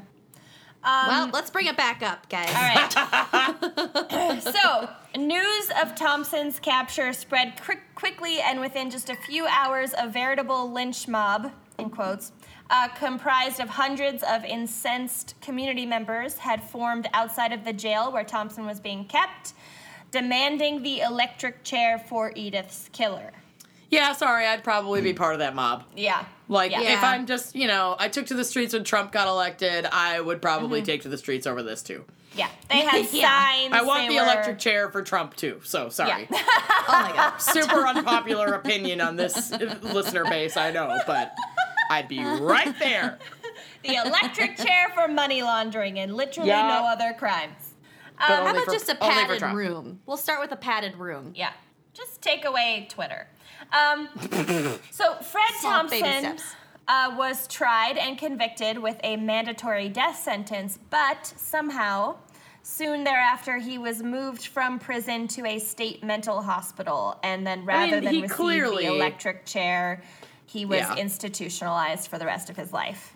I, you know, Probably okay, I'm kind of on board with that because Yeah. he clearly is mentally ill Yeah, for sure. in like I'm a borderline unrehabable way. I know that's not a word. Don't worry about it. shh. I'm Um, in college. a state mental hospital at that point, like Oh, that would be worse, worse than a than quick death. death. Yeah. Way worse than a quick death. Probably. I hope he had Nurse Ratched. Um, We should talk to my mom because she used to work as like an orderly basically in a in a women's mental institution in in Massachusetts. And she has some Your crazy stories about that has shit. Yeah, my mom's a fucking jobs. badass. yeah. Zach's mom used to work in a in mental institutions too as a therapist. We got- we'll do a whole episode. Okay. Oh, Oh my yes. god. Oh my god. So, uh, for years, this is a side note, almost done. For years, a wax museum on Coney Island dedicated to true crime, which, oh my god, bring this back. Yeah. What? Oh we we. We want it. this. We want the Guys. True Crime Wax Museum on Coney. Our we wax should figures will be reopen. horrifying. Let's do it. Why We're gonna Crime make them Coney ourselves. Island Wax Museum? I would be so we happy. should be diversifying our business portfolio and buying property. Everyone will have So- like buttons for eyes. Okay, I'm gonna start looking into mouths. this as our financial person. I'm gonna look and see what we've got in the budget. My my wax figure would be at least six sizes smaller than my actual figure. It would be unrecognizable. Do you think a realtor would accept free wine and an ad trade? An ad trade. oh my god. Okay. This is a goal for 2018. Okay, so this wax museum, which sounds like heaven on earth, uh, featured a wax display of Thompson sitting forlornly in a dingy boarding house room staring into space. Oh, oh my fucking god! Gross. Yeah. Uh, for, I want to go to this wax I museum know. so bad. It's devastating that it's closed. Okay. We're bringing it Um, back. Psychic detective Croiset would go on to work on a number of other high level disappearance and murder cases with mixed success. And mm-hmm. then his son, Gerard Croiset Jr., followed in his father's footsteps, also becoming a psychic detective, also with mixed success. I mean, I think that's pretty common. The mixed success. Yeah. I have a lot of that in my story. Yeah. Yeah. So that Honestly, my if there's if there's one success, it's fine. It's worth it. it's good Yeah. enough. It's good enough for this Yeah. podcast. Kenyon, that was amazing. We've got a low bar. Mm-hmm. Yeah. That was horrifying and Yep. I got so many chills. Yep. Yep. And now a quick word from our sponsor. Casper is a sleep brand that makes expertly designed products to help you get your best rest one night at a time. Did you guys know you spend one third of your life sleeping, but I feel like it's more like Definitely hard half. Two thirds of your life sleeping. you should be comfortable during that huge amount of time. Mm-hmm. and a big part of my comfort is a breathable design that helps you sleep cool and regulates your body temperature throughout the night if you're like me and you share a bed with a human furnace man. Proposed. Heard that. The experts at Casper work tirelessly, ironically. That's jokes. Mm-hmm. That's jokes.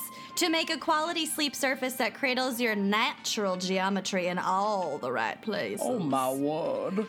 Oh, Casper products. No, I'm kidding. are cleverly designed to mimic human curves, providing supportive comfort for all kinds of bodies. All the right support in all the right places. It's all about the sleep. About the sleep. Casper mattress is all about the sleep. Okay, I'll stop. I'm, I'm so sorry. Oh, oh my God, don't sue us. Casper also provides free shipping and returns to the US and our friendly neighbor to the North, Canada. Mm-hmm. And you can be sure of your purchase with Casper's 100 night risk free sleep on it trial. That sounds so good right now. Yep. I'm so hungry and so tired all the time. I want to sleep for 100 nights. Yes. Um, so use promo code GALS at checkout to get $50 off uh, select mattresses. Again, visit casper.com forward slash gals and use promo code GALS at checkout. And remember, terms and conditions apply. Okay. So I'm going to be talking about Dorothy Allison, who is a ridiculously active psychic investigator. And I'm going to be doing this a hmm. little bit differently, focusing more on Dorothy and her career and a few of the cases she covered instead Sweet. of one detailed case. Sweet. Okay. Cool.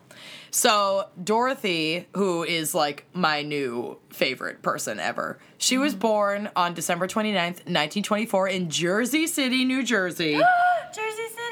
What up? Yup, and she lived in New Jersey all of her life because she's a boss bitch and she knows the value of growing up Jersey.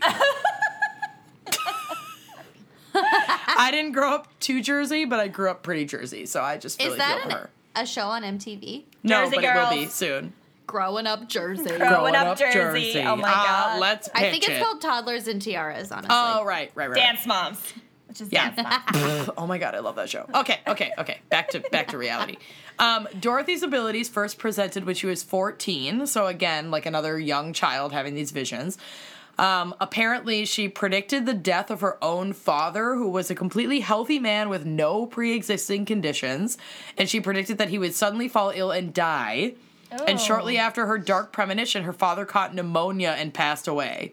Like oh, within no, no, weeks no. of her being like, something's gonna happen to dad, it happened. Ugh. Dorothy took this personally as a sign that she was a seer, and her mother was apparently also a seer and cautioned Dorothy, warning her that her visions were a gift and she needed to be careful about how she used them. Mm-hmm. Specifically, lining up, like, be careful about parlaying them into some kind of like financial gain because it's sort of like the rule of three whatever you put out comes back to you, and blah, blah, blah. Um, that's not really relevant to the story. I just thought it was interesting that it's recorded that like her mom had that conversation with her and then she became a fucking like psychic detective and totally made a career out of it and all of her money came from her being a psychic detective. Yeah. Um Never. My mom said, uh, just don't get a facial piercing and, uh, what was it? What else is it? And don't get a tattoo. And I did both when I was 18. yeah, hi, sorry. Done Yeah. and done. Yeah. I was gonna um, say those were not your mother's only rules No, about your life. We've broken a lot of your mom's rules. Mixed and success. we're fine. yeah. Mixed success. Your mom had a new book of rules for us every day. It's called a binder, and yes, she did. um, so Dorothy's abilities put her on the map as a psychic detective in 1967 when she assisted police in solving the disappearance of a little Polish boy in Nutley, New Jersey. Eh. Nutley. Nutley. So on Adorbs. December 3rd, 1967, the little boy was playing with his brother along a Jersey riverbank and disappeared. Dorothy told the Nutley police that she had dreamed of a blonde, blue eyed boy in a green snowsuit with his shoes on the wrong feet, drowned in a pond, and his body stuck in a drain pipe. A month oh. later, a missing boy whose description had not been publicized was found in a drain pipe, and his shoes were on the wrong feet. Oh my god. That's So- crazy. Yeah, she gave Jesus the following clues. So in her initial vision of the little boy, which was reportedly um she she had this vision like 2 hours before the child drowned in the river according to the timeline, but she could have added that after the fact like who knows. But she gave the clues that he was in a pipe, that his hands were clasped together, that he's wearing a green snowsuit with a polo shirt with stripes underneath and an undershirt beneath that with a metal pin on it and his shoes were on the wrong feet. That's the She said all on the wrong stuff. feet Specific. Mm-hmm. Yeah. That's more Um, specific than I could be about what I'm currently wearing if Wearing, I just yeah. close my eyes. That's what I'm saying. So these She- details that you're listing that she gave, they were proven to be accurate Yeah, of the they were they were confirmed when the body was found. Oh my god. Um, additional crazy. psychic information that came through um, during the police investigation through her was relayed and documented um, prior to him being discovered. So she said that the number 120 was significant, that the number 8 was significant, that he'd be found behind a school, um, that a parking lot behind an ITT factory was significant, that lumber was significant, that gold lettering on a window was significant, and that he'd be found on February 7th. Whoa. Okay? Oh my god. So he was found in the river, and like some reports say he was floating in the river, some say he was in the drain pipe, but there had been pipes running up and down this river.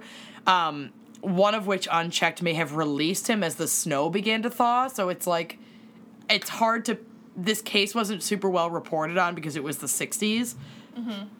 So like some say that he was found in the pipe, some say that he was found near the pipe, but it doesn't matter. He was mm-hmm. found on February 7th, which she said, at Holy approximately shit. 1:20 in the afternoon, oh. which she said the number 120. Oh my. Yep. Was he eight years old?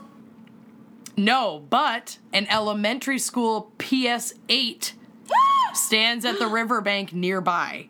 Oh, So that's oh the my significance of the number 8 and that he'd be found behind a school. Oh. Across the weird. street from there is a lumber yard, which she said would be significant.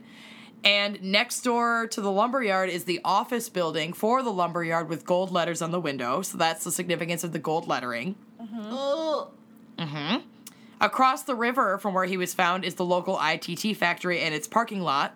So she said there would be a parking lot behind an ITT factory. ITT. And the what's boy- ITT? I have no idea. And I didn't look it up. And I'm too drunk to care right now. Okay. yeah, Um, who cares?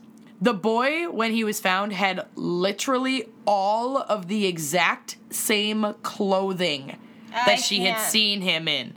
Every God. single, like, the snowsuit is the same, the fucking, the polo shirt is the same.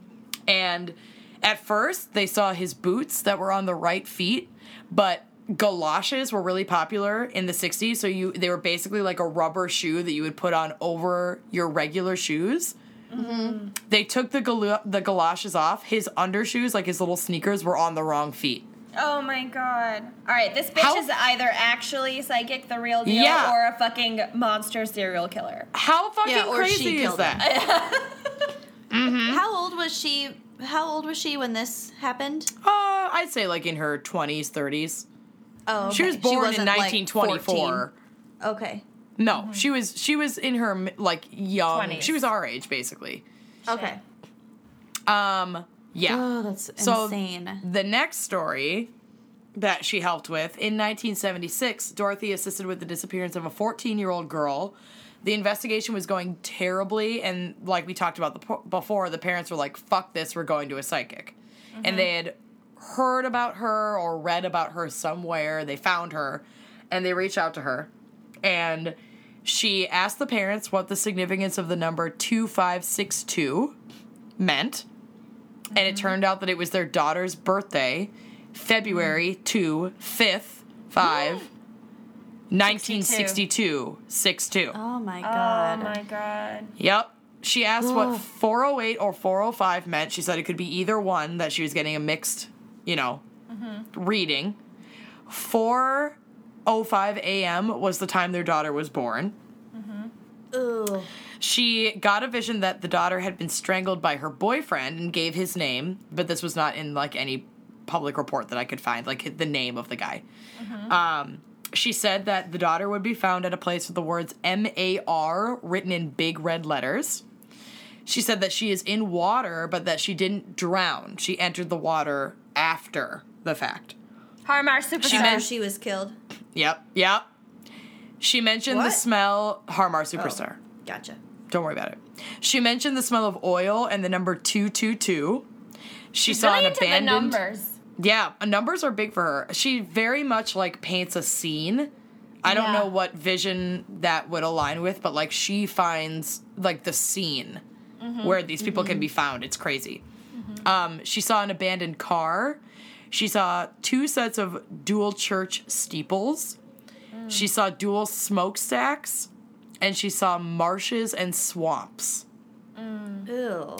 So like after creepy area. yeah, it sounds really creepy. After the police were just really uncooperative, the father of the missing girl kind of took it upon himself to look for her using Dorothy's clues. He came to a marshed and swamped area in another town and he saw two sets of dual church steeples and dual smokestacks in that area. He decided to check it out.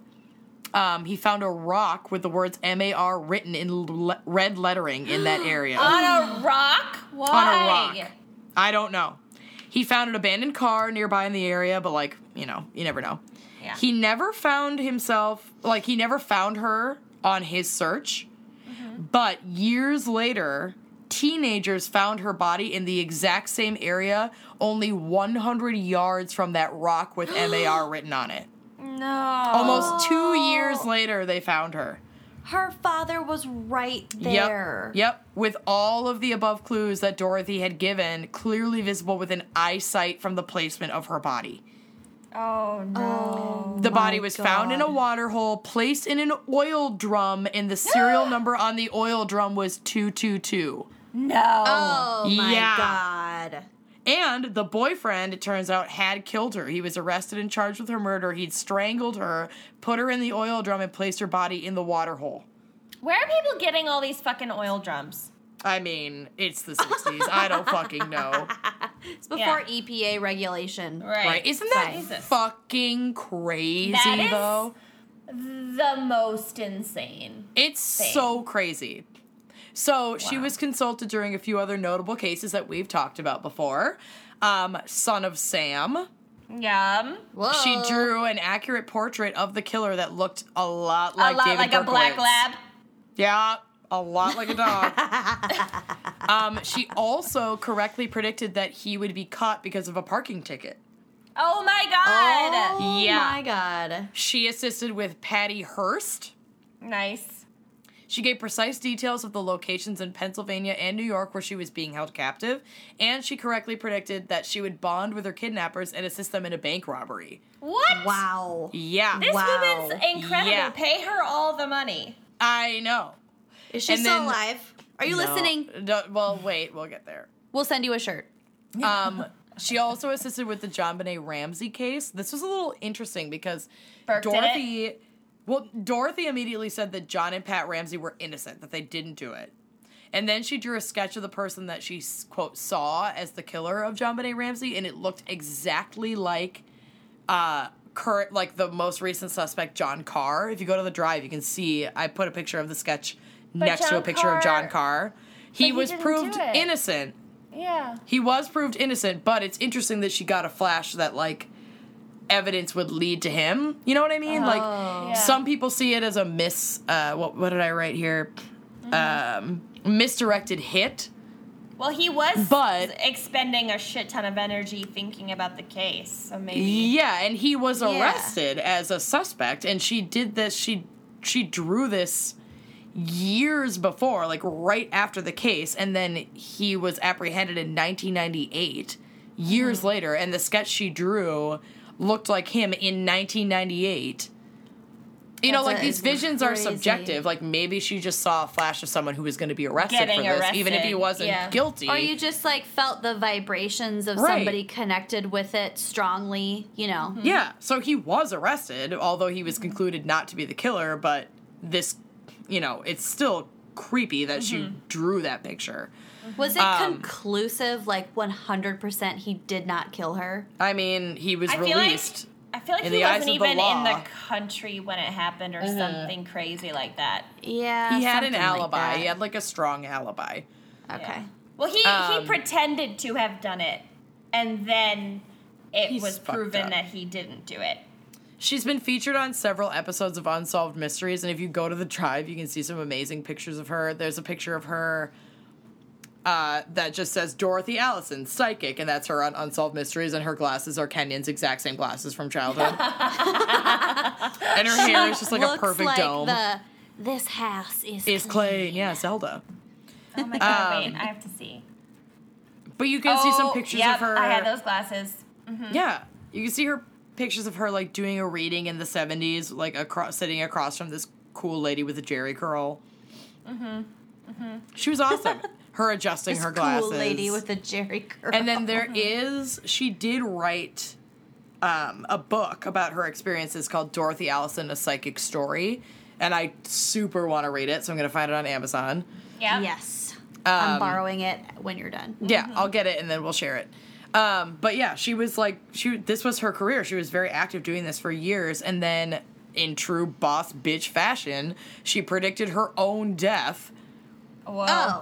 Yeah, so in 1990, Dorothy advised her family that she was going to die shortly before her 75th birthday of heart disease. Okay. She passed away in December 1999 from heart disease, 1 month shy of her 75th birthday. Oh my What a god. Badass. Yeah. Think about Yeah. everything she probably knew and just didn't say. right? Shit, Like- man. In my research about this woman, it's been I didn't include a lot of the like missed mm-hmm. predictions that she made because I felt like they were stupid and kind of unnecessary.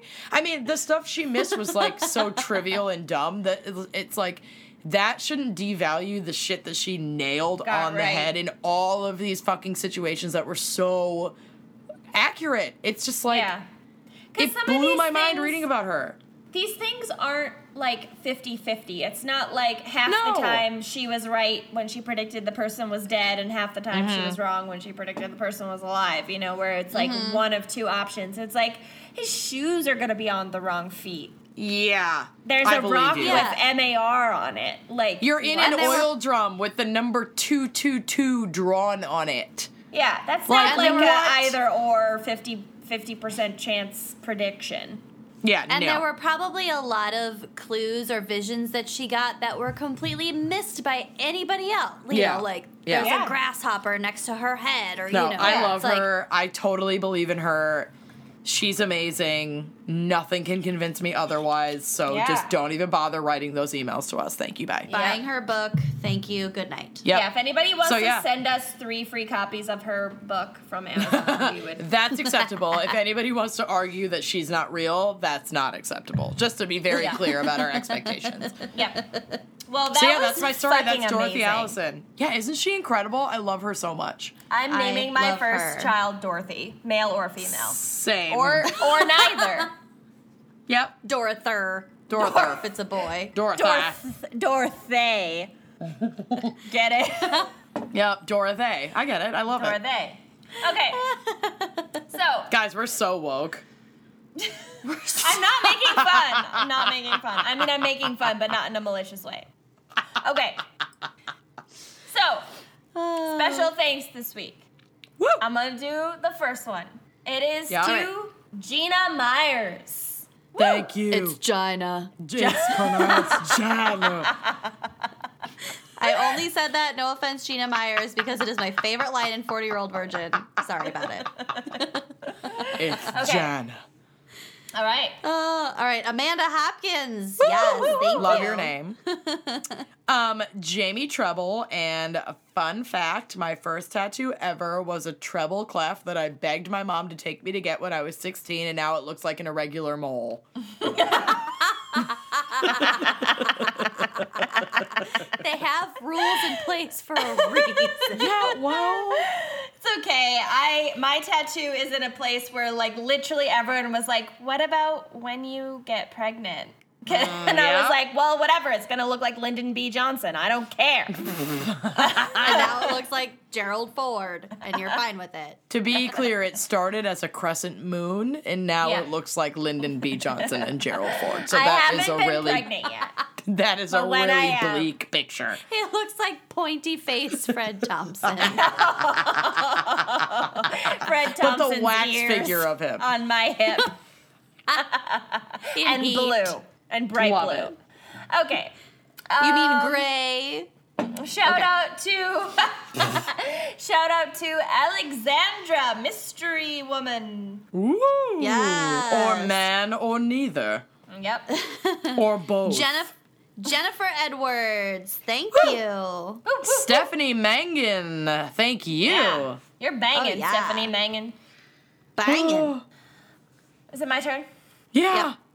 Rhiannon Garrett. Rihanna.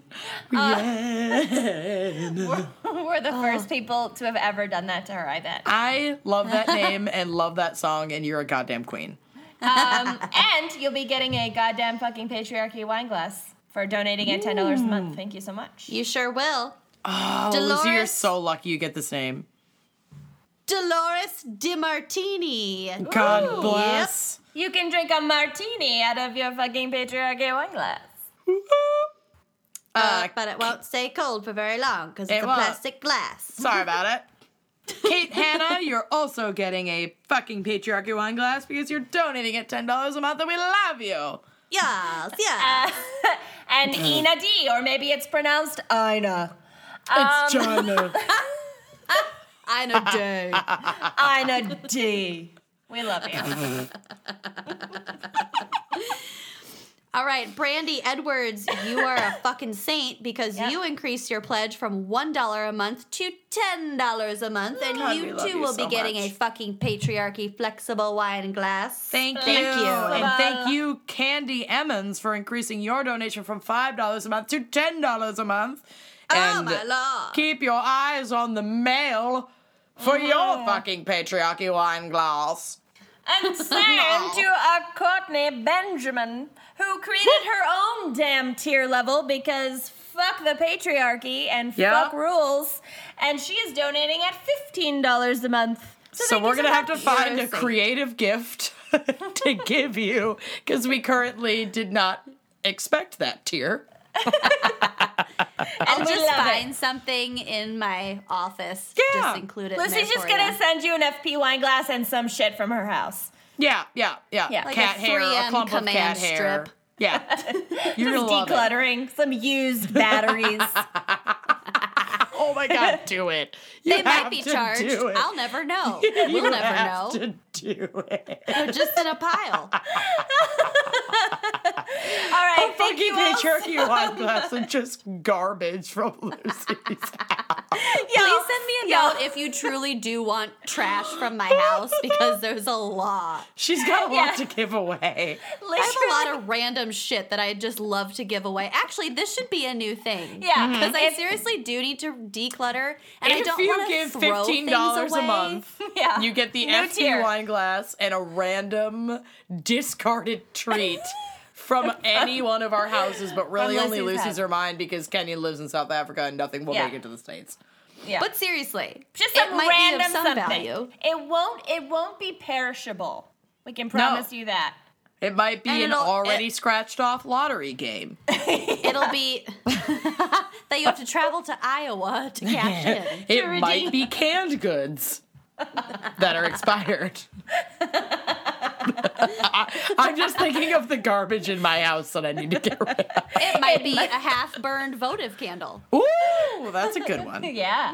A worn out cat brush. It could be anything. But right. email us We're if you have doing allergies this. that we should avoid. We're super doing this. This is a new thing. Thank you, $15 Courtney month, Benjamin, people. for Love creating the new $15 tier for Patreon. it's my favorite tier all of a sudden. it's for sure my new favorite tier. I'm gonna send you the rest of my toast I haven't eaten yet. No, not perishable. Can send the knife, I the butter knife. It'll just Do be it. breadcrumbs by the time it gets to you. Not perished. They can make croutons. Obviously, we need to thank our amazing sponsor, Talkspace, the online therapy company that's making it affordable and easy and convenient for you to get connected with a licensed therapist in your area. If you head to Talkspace.com forward slash gals, G A L S, you can get 30 bucks off your first month. We highly recommend you give it a try. All right. We love you. We love you all. so Love you. much. Goodbye. See you next week. Bye bye. Thanks for listening to Wine and Crime. Our cover art is by Kala Yip, music by Phil Young and Corey Wendell. Check out our website and blog at wineandcrimepodcast.com. You can also follow us on Facebook, Twitter, and Instagram at Wine and Crime Pod. If you have wine recommendations or creepy true crime stories to share, email us at wineandcrimepodcast at gmail.com. Episodes are available on Apple Podcasts, Stitcher, Google Play, basically wherever you get your podcasts. More importantly, if you like the show, please rate, review, and subscribe on Apple Podcasts. It really is the best way to spread the word. We are a totally independent show, so if you'd like to support us and get a shout out on air, visit our Patreon page to keep this podcast and the wine flowing. Cheers!